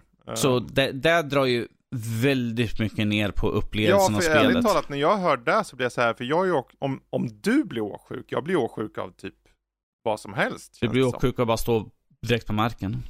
Ungefär så. Men det är så här, då blir jag så här, jag vet inte om jag kommer starta då. Jag tror jag avvaktar. För jag har ju hört att det är väldigt upp och ner i framerate, så jag har hört att den håller på med massa olika tekniker som gör att bildkvaliteten är dålig och motion blur som du inte i nuläget kan stänga av gör att jag bara, jag kommer spy som en räka också säkert. Jag väntar. Och det är synd, för ni vet hur det är. Man väntar nu och sen kommer vi in i september till exempel. Och så börjar det dimpa ner lite andra spel. När ska jag slänga, hur många timmar det är på det här, 40-50, I don't know, på Final Fantasy. Och det är så här, det är ju ett lyxproblem att ha så här. Jag har inte tid att spela spel. Ja, men samtidigt, man prioriterar vad man är intresserad av i stunden. Mm. Jag vet inte, jag hoppas de fixar det snart. För din skull om inte annat. Jag hoppas det för alla som vill spela spelet att de fixar det. För att det här drar ner alltså, spelupplevelsen till liksom att jag vill inte starta upp det för jag vet hur jag kommer må. Det går ut mycket på att hela tiden röra kameran. Så om man hela tiden får effekten och att man mår dåligt ju fort man bara svingar runt. Mm. Vad tråkigt. För att om vi säger så här, spelet i sig riktigt bra. Jag har avnjutit väldigt mycket där. Jag tycker det är liksom historien, karaktärerna, liksom bakgrunden. Hur är det striderna då? Liksom är det realtid eller är det turbaserat? Det är realtid. Som du springer kring och liksom mos på. Om vi säger så här, det känns ju lite nedömme för du kan egentligen bara köra striden, bara trycka på en knapp, två knappar. Du kan slå och blocka egentligen där du behöver. Men att du kan ju göra specialattacker. De icons som man låser upp så får man ju liksom specialattacker ifrån och de kan man använda till exempel flera, och du kan ju välja olika, till exempel en som träffar alla fiender i din närhet eller något sånt. Så men att det när finns du väljer en sån där specialförmåga, pausas det upp något då? Eller blir det alltså du har förvalt två stycken från de icon du har tillgång till. Så du har två attacker från dem, men att de förväljer du och sen trycker du bara in en knapp, typ L2 och fyrkant, så gör du den attacken. Okej. Men så det är inget som stannar upp? Eller det är ingenting som stannar upp. Allting är realtid. Det finns ingenting som pausar överhuvudtaget. Även liksom fylla på liv. Allt sker liksom på direkten. Så det finns inte något spår av det klassiska ATB-systemet kvar. Som sagt, det känns som att striderna, du har ju som sagt specialattacker och sånt som kan ge dig ett övertag. Du har senare i spelet när du låser upp Clives icon så att säga, när han kommer till en insikt, så kan man, som det kallas, prima, att man tar en del utav den icons krafter så att du blir, det är som till exempel att du får som en stjärna i Super Mario, du blir odödlig mer eller mindre och kan liksom bara spöa skiten ur folk höger och vänster. Men att du har ju bara en viss tid så att säga. Så att det finns ju fördelar att använda. Annars springer du bara rakt igenom spelet så att säga, bara ta fiender runt omkring på sidan av vägen och sånt där som stöter på. Det är bara att trycka på fyrkant så spör man mer eller mindre skiter. För att du har ringar som gör att den kommer använda dina krafter ändå. Du behöver inte göra det, utan den kommer när den är redo så kan man använda den då. Okej. Och du har liksom jag har en ring som gör att när någon kommer att attackera mig så tar det längre tid. Det kommer upp en så här liksom, men tryck på R2 för att liksom blocka. Och då förlängs den tiden. Så jag har dem för att jag har inte bytt från spelet startades upp. Jag bara, men det här är allt jag behöver. Jag behöver inte få mer styrka på den här attacken. Nej, jag tar bara dunka skiten ur dem. Jag tryck på knappen. Men är det kul att köra strider då? För det låter väldigt enformigt. Alltså det är kul för att det är ju lite random på vad som kommer hända. Såklart, jag kommer ju flytta runt mig och gå till se liksom, den där fienden har lite mindre efter jag gjorde den här specialattacken. Så jag kommer hoppa på den istället. Så att du kommer ju välja lite grann vilken karaktär eller vilket monster du vill slå på. Så att det finns ju variation. Men annars är det väldigt random så att jag kan ha kul liksom, jag bara vad händer härnäst? Men jag slog igång den här. Den hade jag tänkt helst vänta på. Så ibland funderar jag jag kanske ska ta bort den här ringen för att den slänger den starkaste attacken jag har på en liten fluga som flög in på skärmen.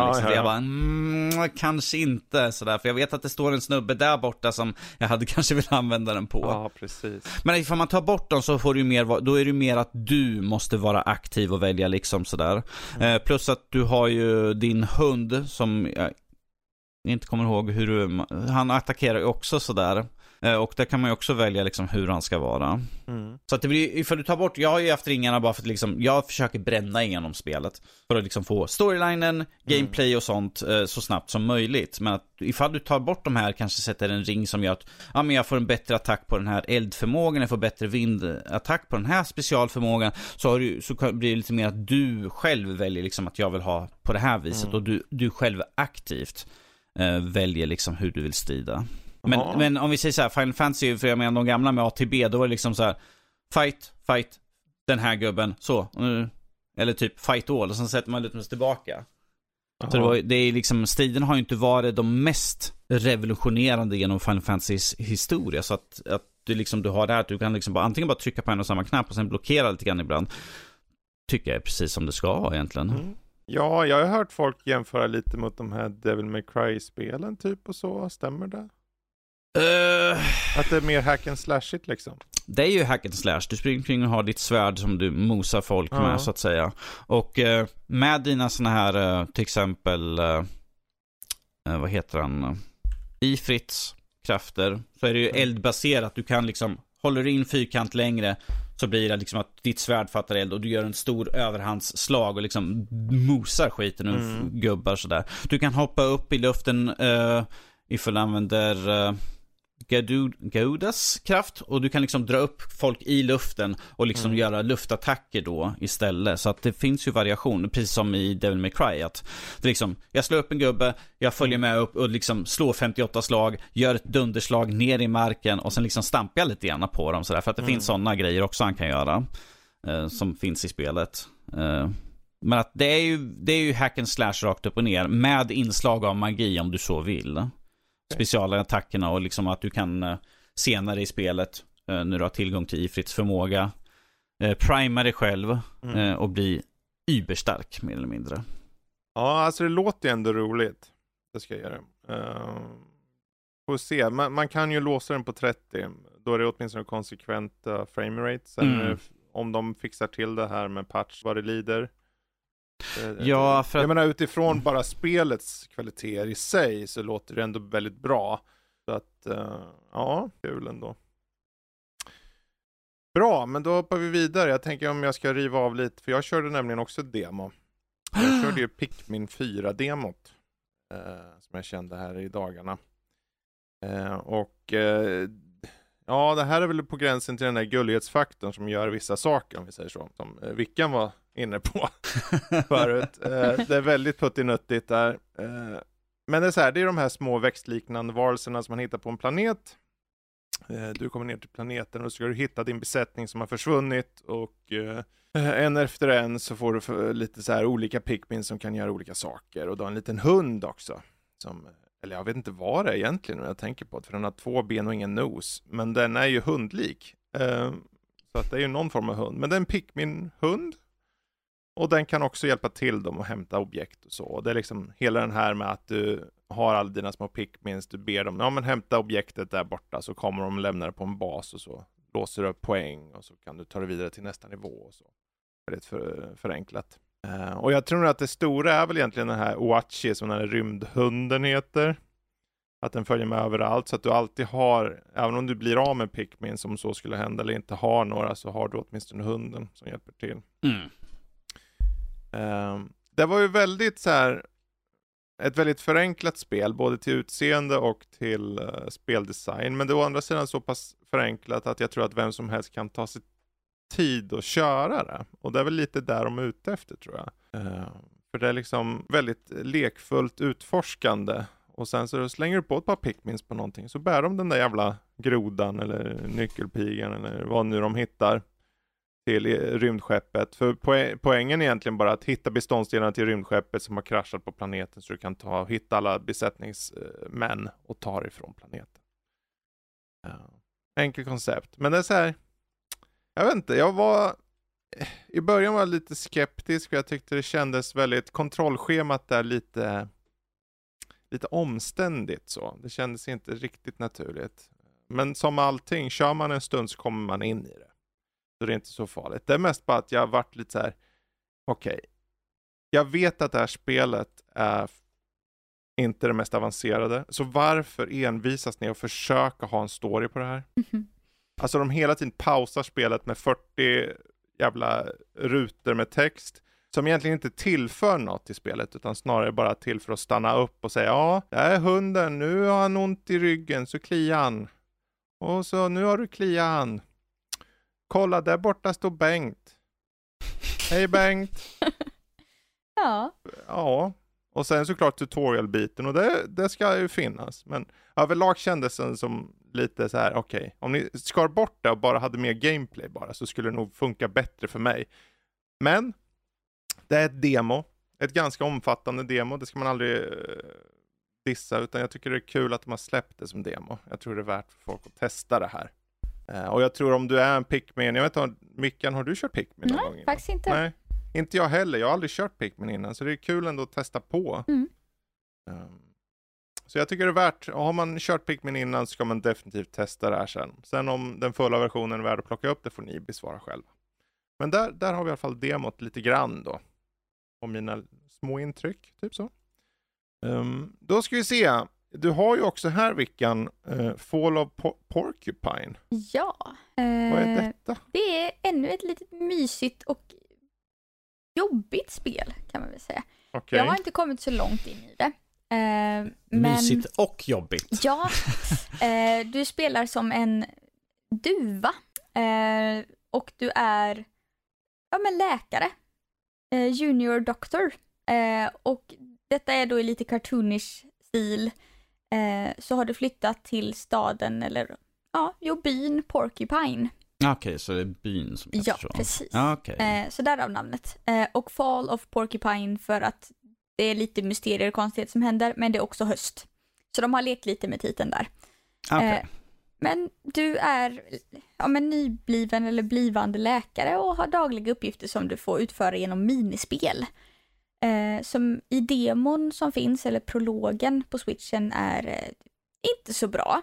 Knapparna funkar inte riktigt och det är lite stökigt. Men så fort jag startade upp det faktiska spelet så hade de ju patchat det typ 5 gånger om sedan den 5 juni då det släpptes. Så att i det okay. Det riktiga spelet så flyter allting på jättebra. Det är mycket kortare laddtider och mycket färre laddskärmar än vad det är i demon.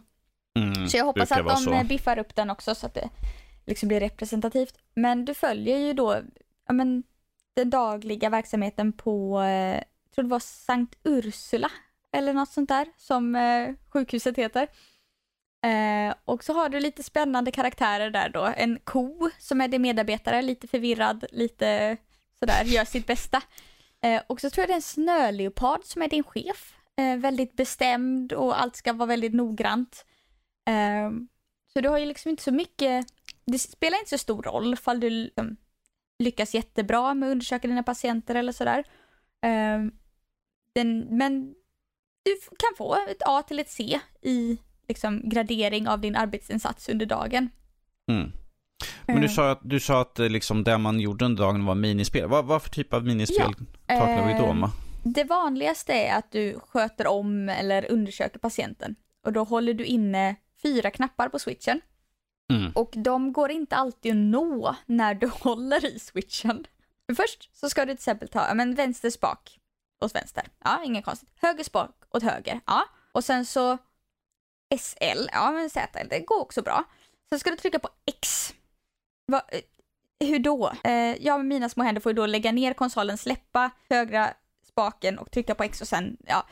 Det blir lite omständigt, men det gör det också lite roligt. För hur löser jag det här problemet? Jag har lite för få fingrar, lite för små händer. Eller, alltså man upplever verkligen problemen med att du försöker hjälpa en... du ska byta sänglinjen. Du sitter där och håller in 3 knappar och sen liksom en penna i munnen för att trycka på den fjärde. Ja, lite sådär. Så. Sen blir man inte bestraffad av att man släpper alla knappar och tar ett nytt grepp. Det är på tid, men du är liksom inte bestraffad av att göra ett nytt försök, så att säga. Man tar ett nytt grepp bara ju. Ja, liksom men precis. Men det blir ett nytt försök. Precis.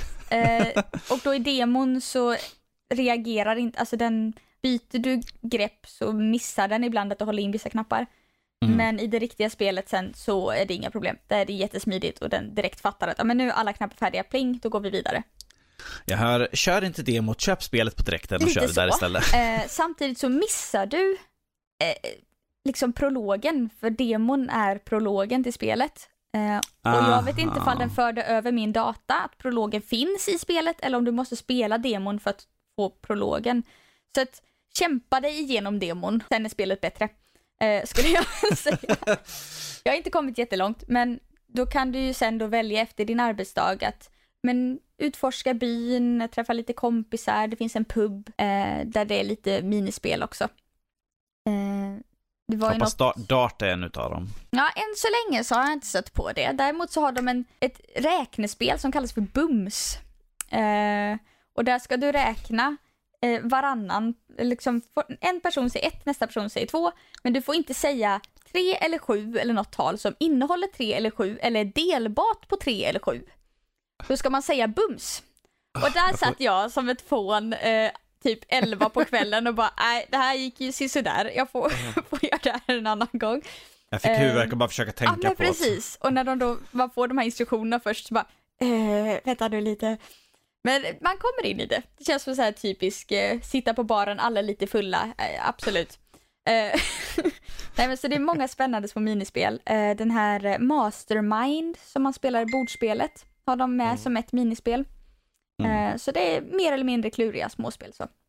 Och då en lite mysig story då. Hur du kommer till ro i den här nya byn tillsammans med din kompis som har vuxit upp där. Men också stressen av att vara läkare. Och alla problem som ett äldre sjukhus har. Alltså hissen går sönder, man tappar saker försvinner, patienter försvinner. Alltså det är lite, lite spännande grejer. Och jag har inte kommit så långt, men det verkar som att det är någonting fel på 5:e våningen. Och man blev själv nedslagen där. Oj. Så ja, vi får se lite vad som händer. Det är väldigt spännande.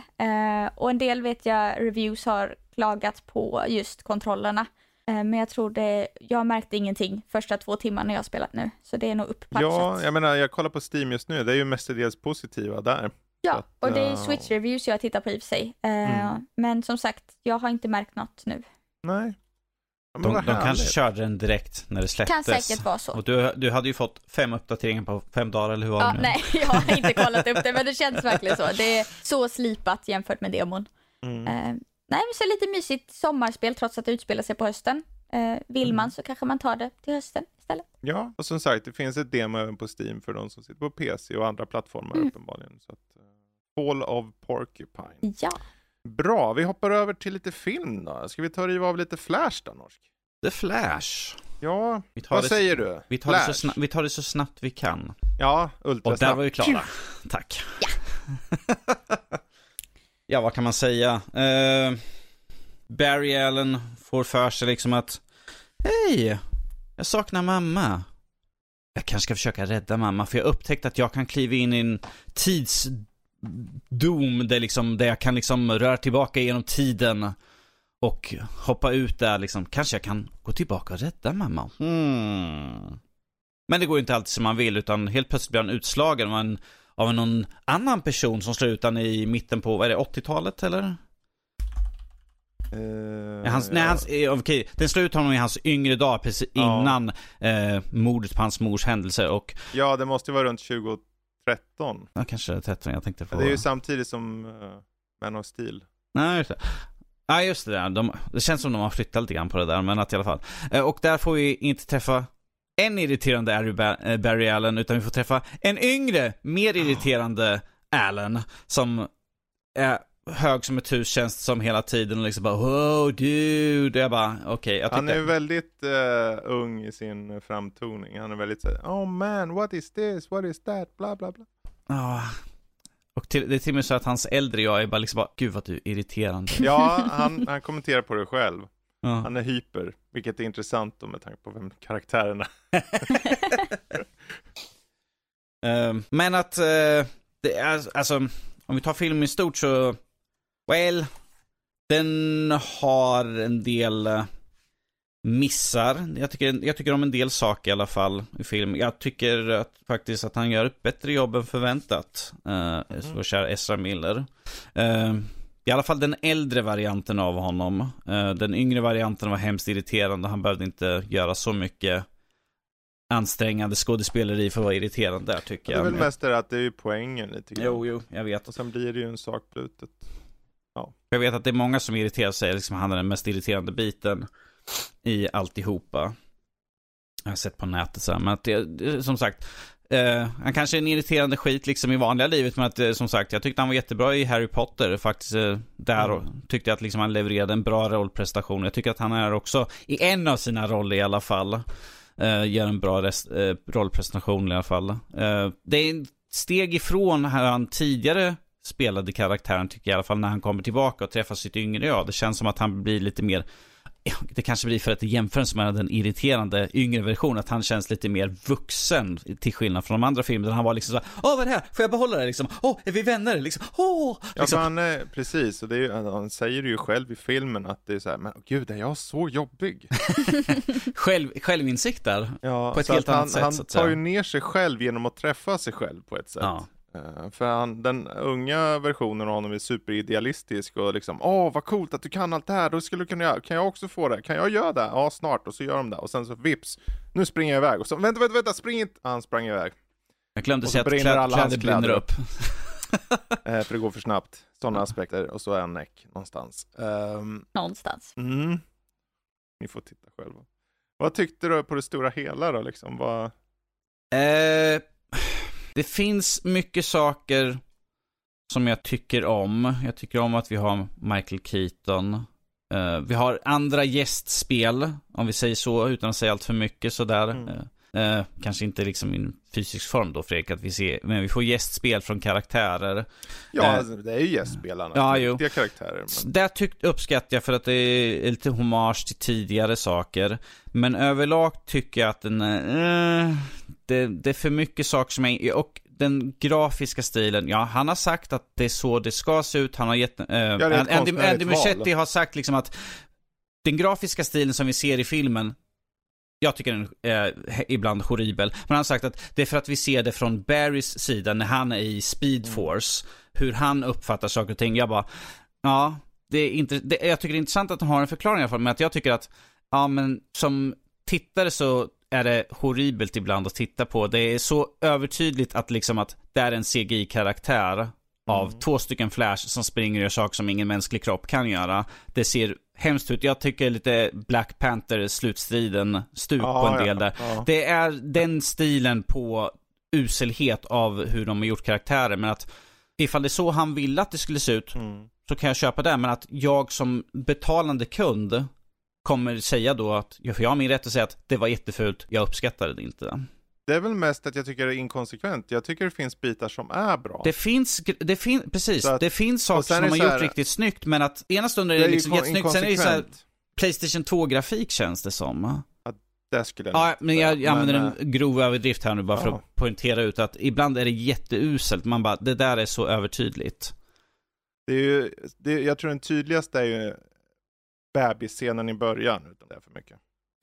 Gud. Men det är också, jag förstår den, för det är så här, du etablerar att det är inte riktigt, det är som att allting är en comic på ett, vilket det då är. För min del, det jag tycker mest om är berättelsen. Jag tror det står ut. Jag tycker det är en bra berättelse, det är ingen perfekt berättelse. Det är ju en typisk sån här tidsreseberättelse egentligen, med att han vill göra en förändring. Förändringen gör ju såklart konsekvenser. Något som till och med Batman själv, Ben Afflecks Batfleck, säger i början liksom. Och mycket riktigt blir det konsekvenser. Och de konsekvenserna gör också att de kan på ett sätt egentligen säga att filmen avslutade Flash, om man så skulle velat, med att han är på en viss plats i en viss tid, eller vad man vill säga. Ezra Miller, jag tyckte han var okej. Han var bättre i den äldre versionen. Men det är så här, det är ju svårare väl egentligen att skapa. Hur gör man en kontrast om de är båda likadana då, antar jag. Och sen har vi de här inkonsekventa CGI-kvaliteten som går upp och ner. Men det är ju i alla fall tydligt att det är ett konstnärligt val. Så att antingen så köper man det eller köper man inte. Uppenbarligen. Så det är inte perfekt. Men överlag, jag tyckte det var en underhållande film. En film som jag tror är värd att se på bio. Så länge du går in med bara intentionen. Jag vill bara titta på en en serie, superhjältefilm. Den är precis lika korkad som andra superhjältefilmer. Ja, jag kom ju ut glatt överraskad, men jag hade liksom minus i vad jag trodde att jag skulle få till film. För jag har hört liksom hur om inspelningar, problem på set och alla sådana saker och sen allt som händer runt omkring och sånt. Så att jag hade ju väldigt lite förtroende på det. Så att jag kommer ut och fortfarande var underhållen säger ju någonting i så fall. Ja. Det är inte en perfekt film på långa vägar. Den har sektioner. Jag tycker en 7/10 film, en svag 7. Den är definitivt värd att köpa om du vill ha. Det finns sämre DC-filmer. Den kommer säkert sitta i min samling bland resten av mina DC-filmer. Ja, du ser. Sådär. Du köper oavsett. Jag äger episod 7, 8, 9 av Star Wars, så det säger väl allt egentligen sådär. Men det är bara för att jag vill ha en komplett samling där ju. Men det är så här, jag tror, för mig så är det just att den här inkonsekventa CGI-kvaliteten, den kan plocka ur den i början. Men om du köper det och bara flyter med. Jag tror deepfake-liknande grejer som kanske är lite mot slutet, det där som jag kände var lite så här. Och sen vissa saker med berättelsen i slutet som jag hade hoppats ha en annan vändning. Om vi säger så här, slutet på den sista biten med ett avslöjande där i domen hade jag redan förutspått tidigt i filmen vem skurken är så att säga. Ja, det tar man ju på en gång. Det kan inte vara någon annan i och med att alltså allt filmen gör är ju väldigt Flash. Allt det här som den gör med tidsdomen och det är ju etablerat från serietidningar och liknande. Så det är ju inget nytt för en serietidningsföljare. Så. Ja, det jag tycker de bästa om det är nog liksom hur interaktionerna mellan den yngre och den äldre Flash egentligen är.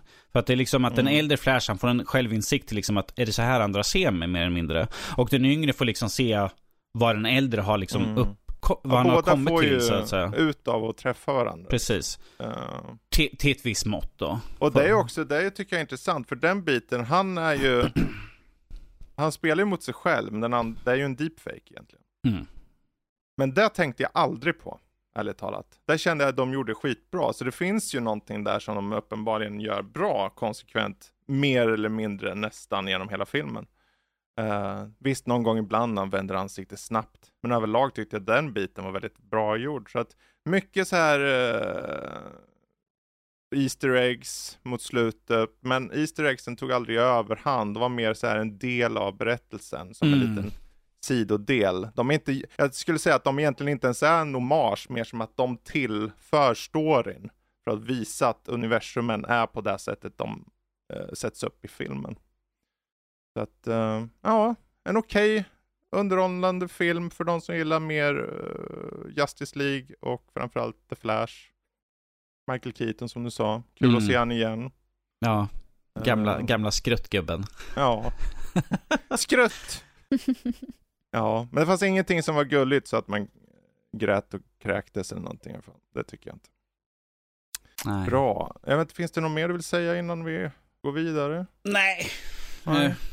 Det är bara liksom fundera liksom, vill man se den eller inte se den på bio? Jag menar, den kommer vill komma på VOD ändå snart. Så. Ja, allt kommer ju förr senare. Jag skulle nu säga att man ska se den på bio. Mest för att det är kul att gå på bio. Jag tänker mig att man kanske inte ser lika mycket i grafiken här på tv. Ingen av oss säger att det är en perfekt film. Men om man vill ha lite underhållning och gå med en kompis, gör det. Jag menar, de jag satt med bredvid, jag hörde dem, vad bra den var, satt ett par snubbar längre fram. Ja, så det kan ju ske liksom. Men och det vi tog upp förut med James Gunn där, han har ju ingenting med den här filmen att göra, men att det faller ju direkt under hans början här nu, så att på ett sätt ser det ju dåligt ut för att som han är nya chefen, men att det är två eller tre andra ledningar som har suttit under den här filmens utveckling, men att det är han som sitter på plats när den kommer ut sådär. Och sen har vi Aquaman 2 också som vi får se hur väl den gör ifrån sig. Ja, den är kanske svårare. Jag tror vad gäller just den här, han gick ju ut och pratade gott om Andy Muschietti, han som är regissören för filmen, så att hjälpte honom liksom, propsa upp den, så att det känns som om du gör det, då har du tagit ställning i alla fall. De flesta skulle nog, om det är en ny ledning, säga, men det där släppte så säger vi inget, så får det gå som det går. Och hade det gått bra hade de sagt något. De flesta gör ju så istället. När det går bra, då har de minsann alltid varit de som har lett fram till det och så, men de säger ingenting för det är klart med att det är en blockbuster. Men här har de sagt i förhand. Bra, vi hoppar vidare. Jag tänker vi kan väl ta och gå in på lite spel, lite film. Har vi någon mer film? Nej, det är tv-serier där. Vill du ta upp Secret Invasion, Danny, eller? Ja, det kan vi göra. Secret Invasion, då får vi följa gamla, hedliga... Nick Fury. Totalt hjärnsläpp. Hjärnan håller på att dö helt grann. Nick Fury som är gammal och sliten, känns det som, och ska försöka stoppa en invasion av Skrulls som han har delvis hjälpt till att komma till planeten. Det känns som allt ansvar liksom faller på hans axlar. Den är ju baserad på en serietidning, men att där hade vi ju Sett till namnet, ja. Men att till storylinen så är det liksom bara det här att en invasion av Skrulls. Det är det enda som finns hämtat därifrån. För i original så är det ju superhjältar som är de som ska försöka ta stopp på Skrulls. Jag har ju sett element i del 2 som är ju tydligt från serietidningen också. Jag tycker den är väldigt seg. Nick Fury känns väldigt efter allting hela tiden. Jag menar, i filmerna så var han ju som sagt, som de säger, du var alltid liksom 3 drag före allt som hände, och det känns lite grann som det, men att som sagt, det är 2 delar vi har sett än så länge, och båda delarna har slutats med en bit där man liksom bara, vad hände där? Och jag bara, okej. Jag är inte så imponerad. Jag tycker om Ben Mendelsohn. Jag tycker han är en bra skådespelare, så att han har i alla fall haft ut i alla fall. Han har lite gravitas i alla fall. Men resten av historien känner jag ju bara lite så här.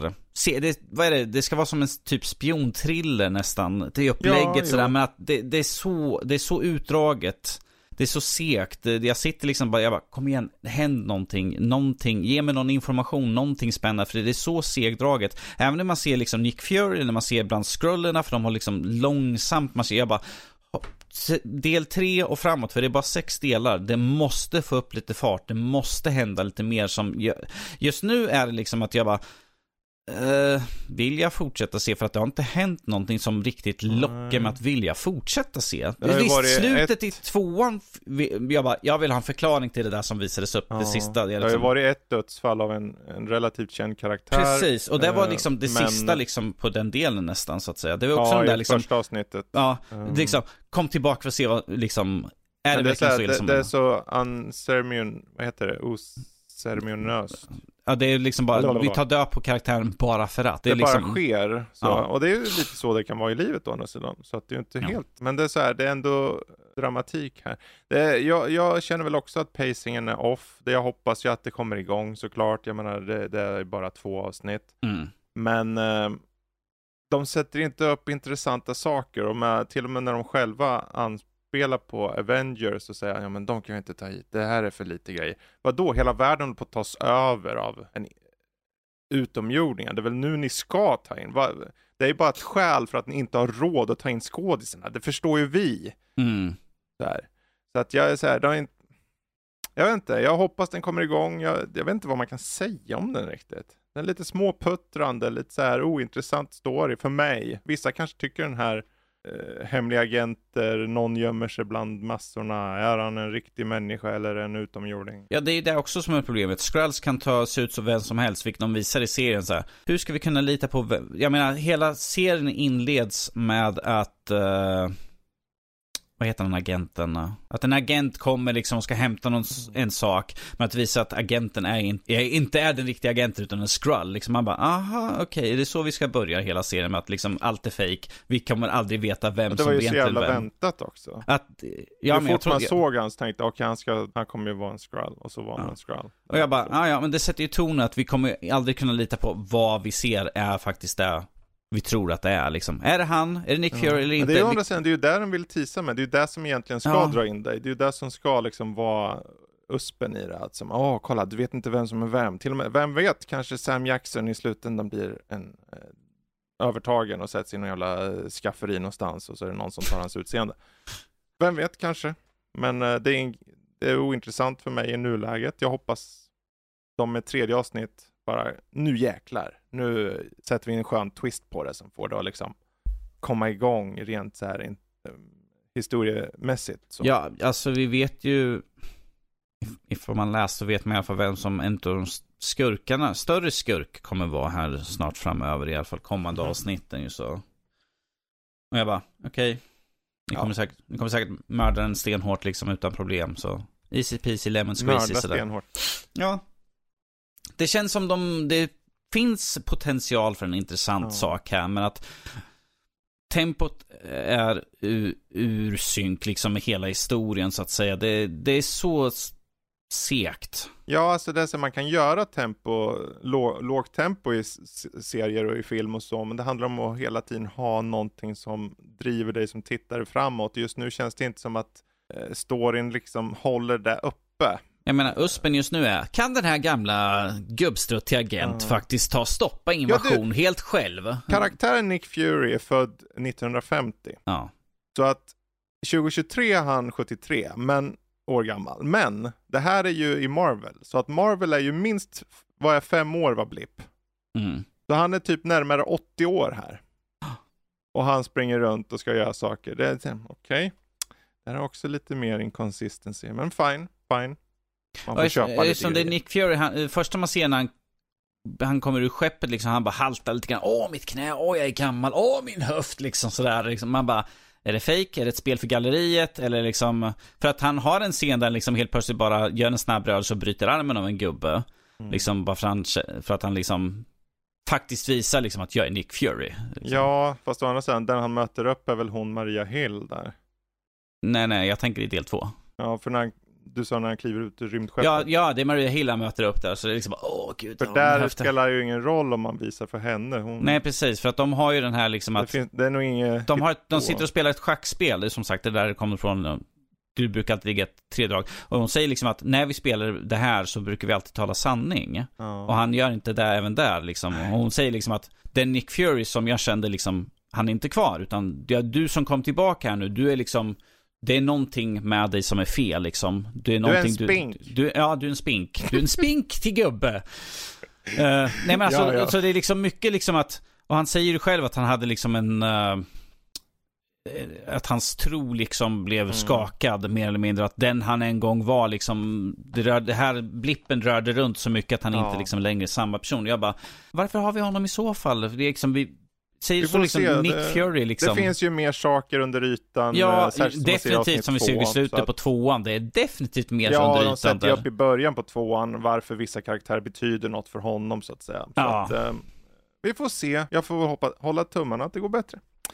Bra, vi hoppar till sista. För nu ska vi lyssna på Vickan. För hon har sommarläsning. Och du får välja en av de här författarna, antar jag. Någon som du känner är den här. Det här är bra läsning.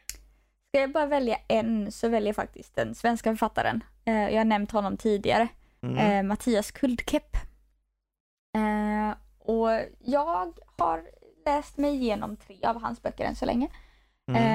Och dels är det ju Den ofrivilliga hjältens handbok. Som jag har nämnt lite roliga tidigare. Väldigt roliga, lättlästa böcker. Finns ju 2 stycken. Och sen så finns det hans tegelstenar som heter Sönderfallets symfoni. Och det är ju hans lite tjockare böcker. Jag tror ändå trots det att de ligger på en 100 eller något sånt där. Där det är lite mer dystopiskt, oklart, framtid eller dåtid. Men det är alver, det är magi, det är drakar. Där man följer ett gäng olika karaktärer och deras livsöden i en värld som faller i bitar.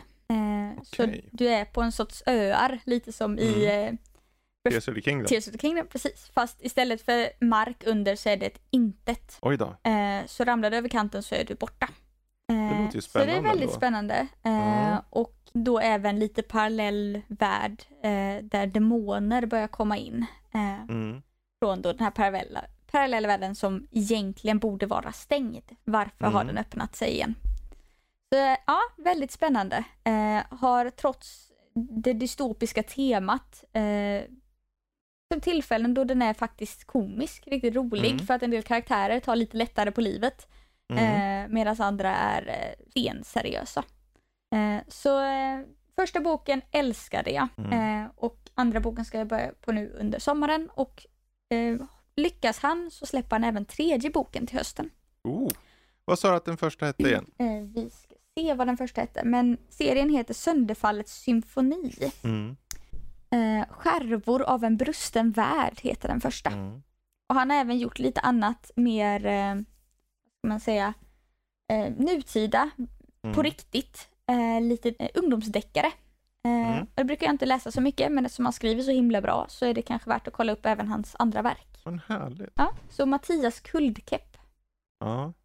Vi kan ju, jag menar, riva av de andra också. Ja. Det är ju sista avsnittet, eller hur? Jag kan ta dem lite snabbare. Ja. Det ena är Tanith Lee och hennes Piratica. Nämen. Ja, det är härifrån jag har fått mitt namn som jag brukar använda i spelsammanhang.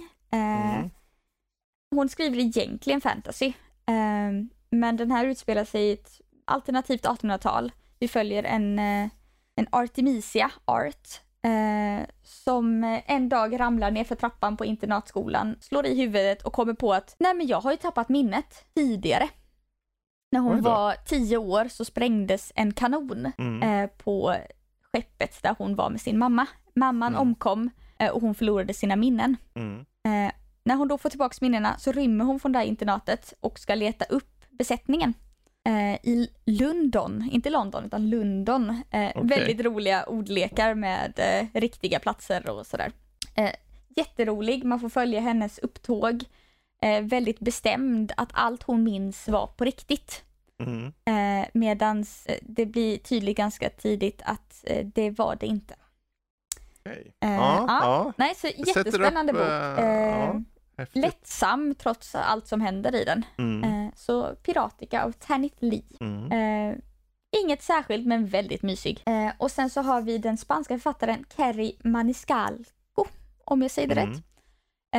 Kanske lite mer, ska man säga, tjejböcker för men unga tjejer och även vuxna. Men där följer vi i hennes Kingdom of the Wicked. En tjej, minns inte ifall det är Kreta eller däromkring. Hon och hennes familj är häxor. Men har gömt sig ifrån då mänskligheten. Och hon tvingas, eller väljer halvtvingas in i ett samarbete med en av The Princess of Hell. Alltså en djävul. För att lösa mordet på sin tvillingsyster.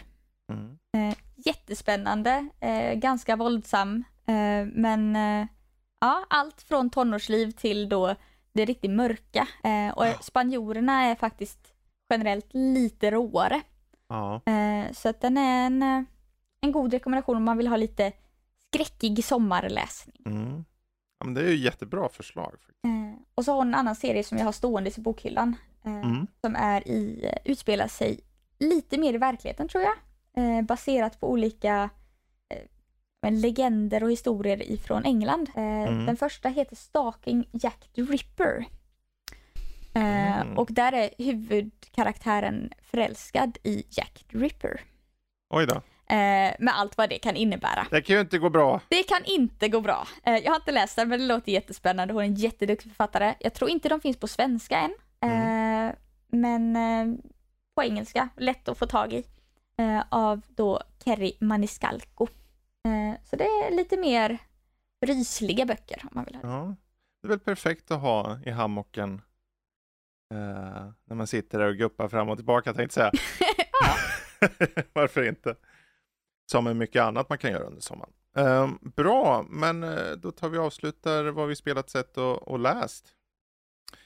Jag tänker vi ska ha en Discord-omröstning, den sista för sommaren, i alla fall officiella för podden då. Jag har på förhand bara dragit teman här, hoppas ni ursäktar. Det står bara: vilken spelgenre upplever ni vara en extra passande sådan för just lata sommardagar? Och så kanske står strategi, open world, äventyr, arkadpussel. Finns det någon egentligen som då passar bättre för sommaren? För sommar ifall du ska slöa så är det idle game. Du vaknar upp, gör någonting, lägger ifrån dig, somnar igen, så att säga. kanske. Men jag tycker nog du ska lägga till point and click. Ja, absolut. Faktiskt. Ja, de där är några förslag. Ja. Jag kommer inte på något när jag riktigt satt där. Men point and click räknas ju som äventyr kanske. Men, så kan det vara. bra. Men jag tänkte just det, sommarspel överlag. Finns det något sommarspel ni tänker ta er an nu under vårt lilla sommaruppehåll? Det blir väl troligtvis sätta med de spel som jag har nedladdade på Xboxen som är GOTY-nominerade redan än så länge, så att jag får där ur vägen så jag inte sitter i höst när det kommer vara full fart som vanligt och liksom ha liksom bara, ja men du ska recensera de här x antal spel innan GOTY och du ska samtidigt spela de här spelen vid sidan av som blivit nominerade för att du ska kunna ha koll så du kan faktiskt prata om spelen. Det kommer bli lite följt upp sådär. Känna på liksom lite spelande som man har inte kör igenom. 3-4 som jag nedladdade på Xboxen som de finns på Game Pass, så ska jag ju bara testa runt liksom. Det är ju inte att jag kommer gå in för att liksom köra klart spel, utan det är ju bara att jag ska få en god översikt på spelen. Så jag vet, men liksom... sen är det något som hookar, men då kör du ju vidare. Precis, jag menar ifall det är ett spel som man känner liksom så här att okej, den här gameplayet eller den här i det här spelet tycker jag inte om. Eller kanske bara komma ihåg det om 6 månader nu ska argumentera om spelet. Så att säga. Och för anteckningar eller något. Se en bild så kommer jag bara komma ihåg, just det, det var den där som var kontrollschemat och så jävla hemskt på. Men har du något särskilt spel du är sugen på bara då? I allmänhet så? Titta på alla mina spel. Jag kollar på alla mina spel. Alltså ingenting på rak arm. Först och främst har jag tänkt ta bara en hel vecka utan någonting sådär. För att jag har satt Diablo 4 intensivspel. Nu sitter jag liksom med Final Fantasy 16 som jag har på stressspela liksom, och så att jag ska nog ta lite ifrån spel en stund, bara kolla någon tv-serie eller något sånt där, för jag är glad att jag ens har sett Secret Invasion och var på Flash för att jag kollar så sällan på film och tv-serier och jag har så mycket som jag liksom kan titta på, men att det blir bara aldrig. Det är bra tillfälle att passa på liksom. Ja, precis, ja. Så mycket serier liksom. Vad har du gjort? Jag bara kollar serier, bara fyrkant i ögon så. Ja, du då Vicken? Har du något som du är sugen på att lira under sommaren? Det har väl blivit lite sådär att det där tar jag under sommaren, Ja. Men jag har en del kvar på Octopath Traveler 2 och på Tears of the Kingdom. Just det. Sen så det här Fall of Porcupine ska jag ta mig igenom. Och sen så ett litet gulligt spel som jag hittade häromdagen som heter The Kids We Were. Okay. Som utspelar sig i 80-talets Japan. Lite så här flashback. Så, några timmar kort. Men sånt där. Sitta på soffan eller under träd någonstans. Ja, härligt. Har du något du ska... Jag ska försöka komma förbi första delen i Tears of the Kingdom där jag fastnade av någon anledning. Jag suger på det. Jag tror jag måste göra mer såna här matgrejer. Men jag är så här, men jag vill ju gå vidare, jag vill inte hålla på med mat. Måste det vara mat? Slutar jag med mat snart? Nej, det kommer förmodligen inte sluta. Nej. Men jag ska gå vidare där, det kommer gå bra. Annars kommer jag tänker så här, ungarna, jag hoppas på att de som inte har Diablo också skaffar Diablo, så kan vi köra 4 pers totalt här. Bara gå runt och mosa och alla har varsin klass och man bubblar lite och myser och bara har kul. Typ så. Det är där jag kommer på rak arm så där tror jag. Annars är jag ju nyfiken. Jag hoppas köra lite mer på det här Pikmin 4 och se om det är något som är värt att köpa in för mig. Jag är just nu lite så här, jag vet inte. För det är så dyrt på Nintendo. Men kanske. Om inte annat så har jag ju varit faktiskt nyfiken på, vad heter det? Ja, men det är det här Viewfinder som du pratade om förut faktiskt. Det kan vara ett så här mysigt spel som verkar väl så här lite, inte low effort för då får vi tänka lite och så. Men du vet så här, det är inte någon superstress. Jag tror det är sånt, den typen av spel. Så stressa inte, bara ta dig en tid och gå runt och undersök och så. Så jag tror det kommer kanske kikas på. Det ska ju komma en del, det kommer ju med all säkerhet en bunt sådana här Game Pass-spel också som man kan testa. Har ju redan släppts 40-11 stycken, så att vem vet, kanske finns något där som man... Bara vänta tills Starfield kommer. Ja, herregud. Ja, fan. Helskott alltså. Hade du Game Pass veckan eller? Jo, absolut. Och jag har liksom inte riktigt vågat öppna den. För det är så många spel som jag vet har dykt upp där. Jag har installerat flera stycken som jag bara, någon gång. En vacker dag. Precis. Jag körde faktiskt, nu när jag tänker efter, ett spel som heter Dordong. Ett jättevackert så här nästan vattenmålat, inte äventyr men en berättelse som framförs och du liksom ska utforska vad som har hänt med mormorn till en flicka. Väldigt vackert och lite pussel bara så. Så att det, och den kom bara här om veckan, så om den finns. Och Bramble kom, den tänkte jag köra också. Bramble the Mountain King eller vad den heter. Den ska vara lite otäck. Ja, den ska vara lite otäck. Så det finns så många där otäck. Amnesia kom ju också. Så. Ja, sen släpptes ju The Bookwalker där, vet jag nu. Ja, precis. Vart lite sugen på. Men är inte du den här Story of Seasons-tjejen? Story of Seasons Mineral Town släpps ju på, eller släpptes nu på Xbox. Spelat det lite på Switch. Det är jättemysigt. Det är mycket bättre än de nya. Okej. Enligt mig, för det är kortare laddtider och lättare kontroller och mysigare. Mm. Ja, en sak säger, det finns mycket spel att testa om vi vill, som man står redo inför oss. Och med det sagt så ska vi börja runda av. Jag har ju fått en del meddelanden till min mail om Hall of Fame. Jättekul att ni hör av er. Fortsätt i så fall. Just nu ser det inte ut att fortsätta, men man vet aldrig. Jag tror det skickades över Instagram också, bland annat. I så fall, men skicka vart ni vill. Skicka DM eller mail eller Twitter eller whatever. Allt är bra.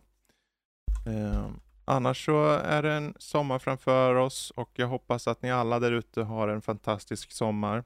Njuter på vilket sätt det nu må vara. Gaming, film, jag vet inte.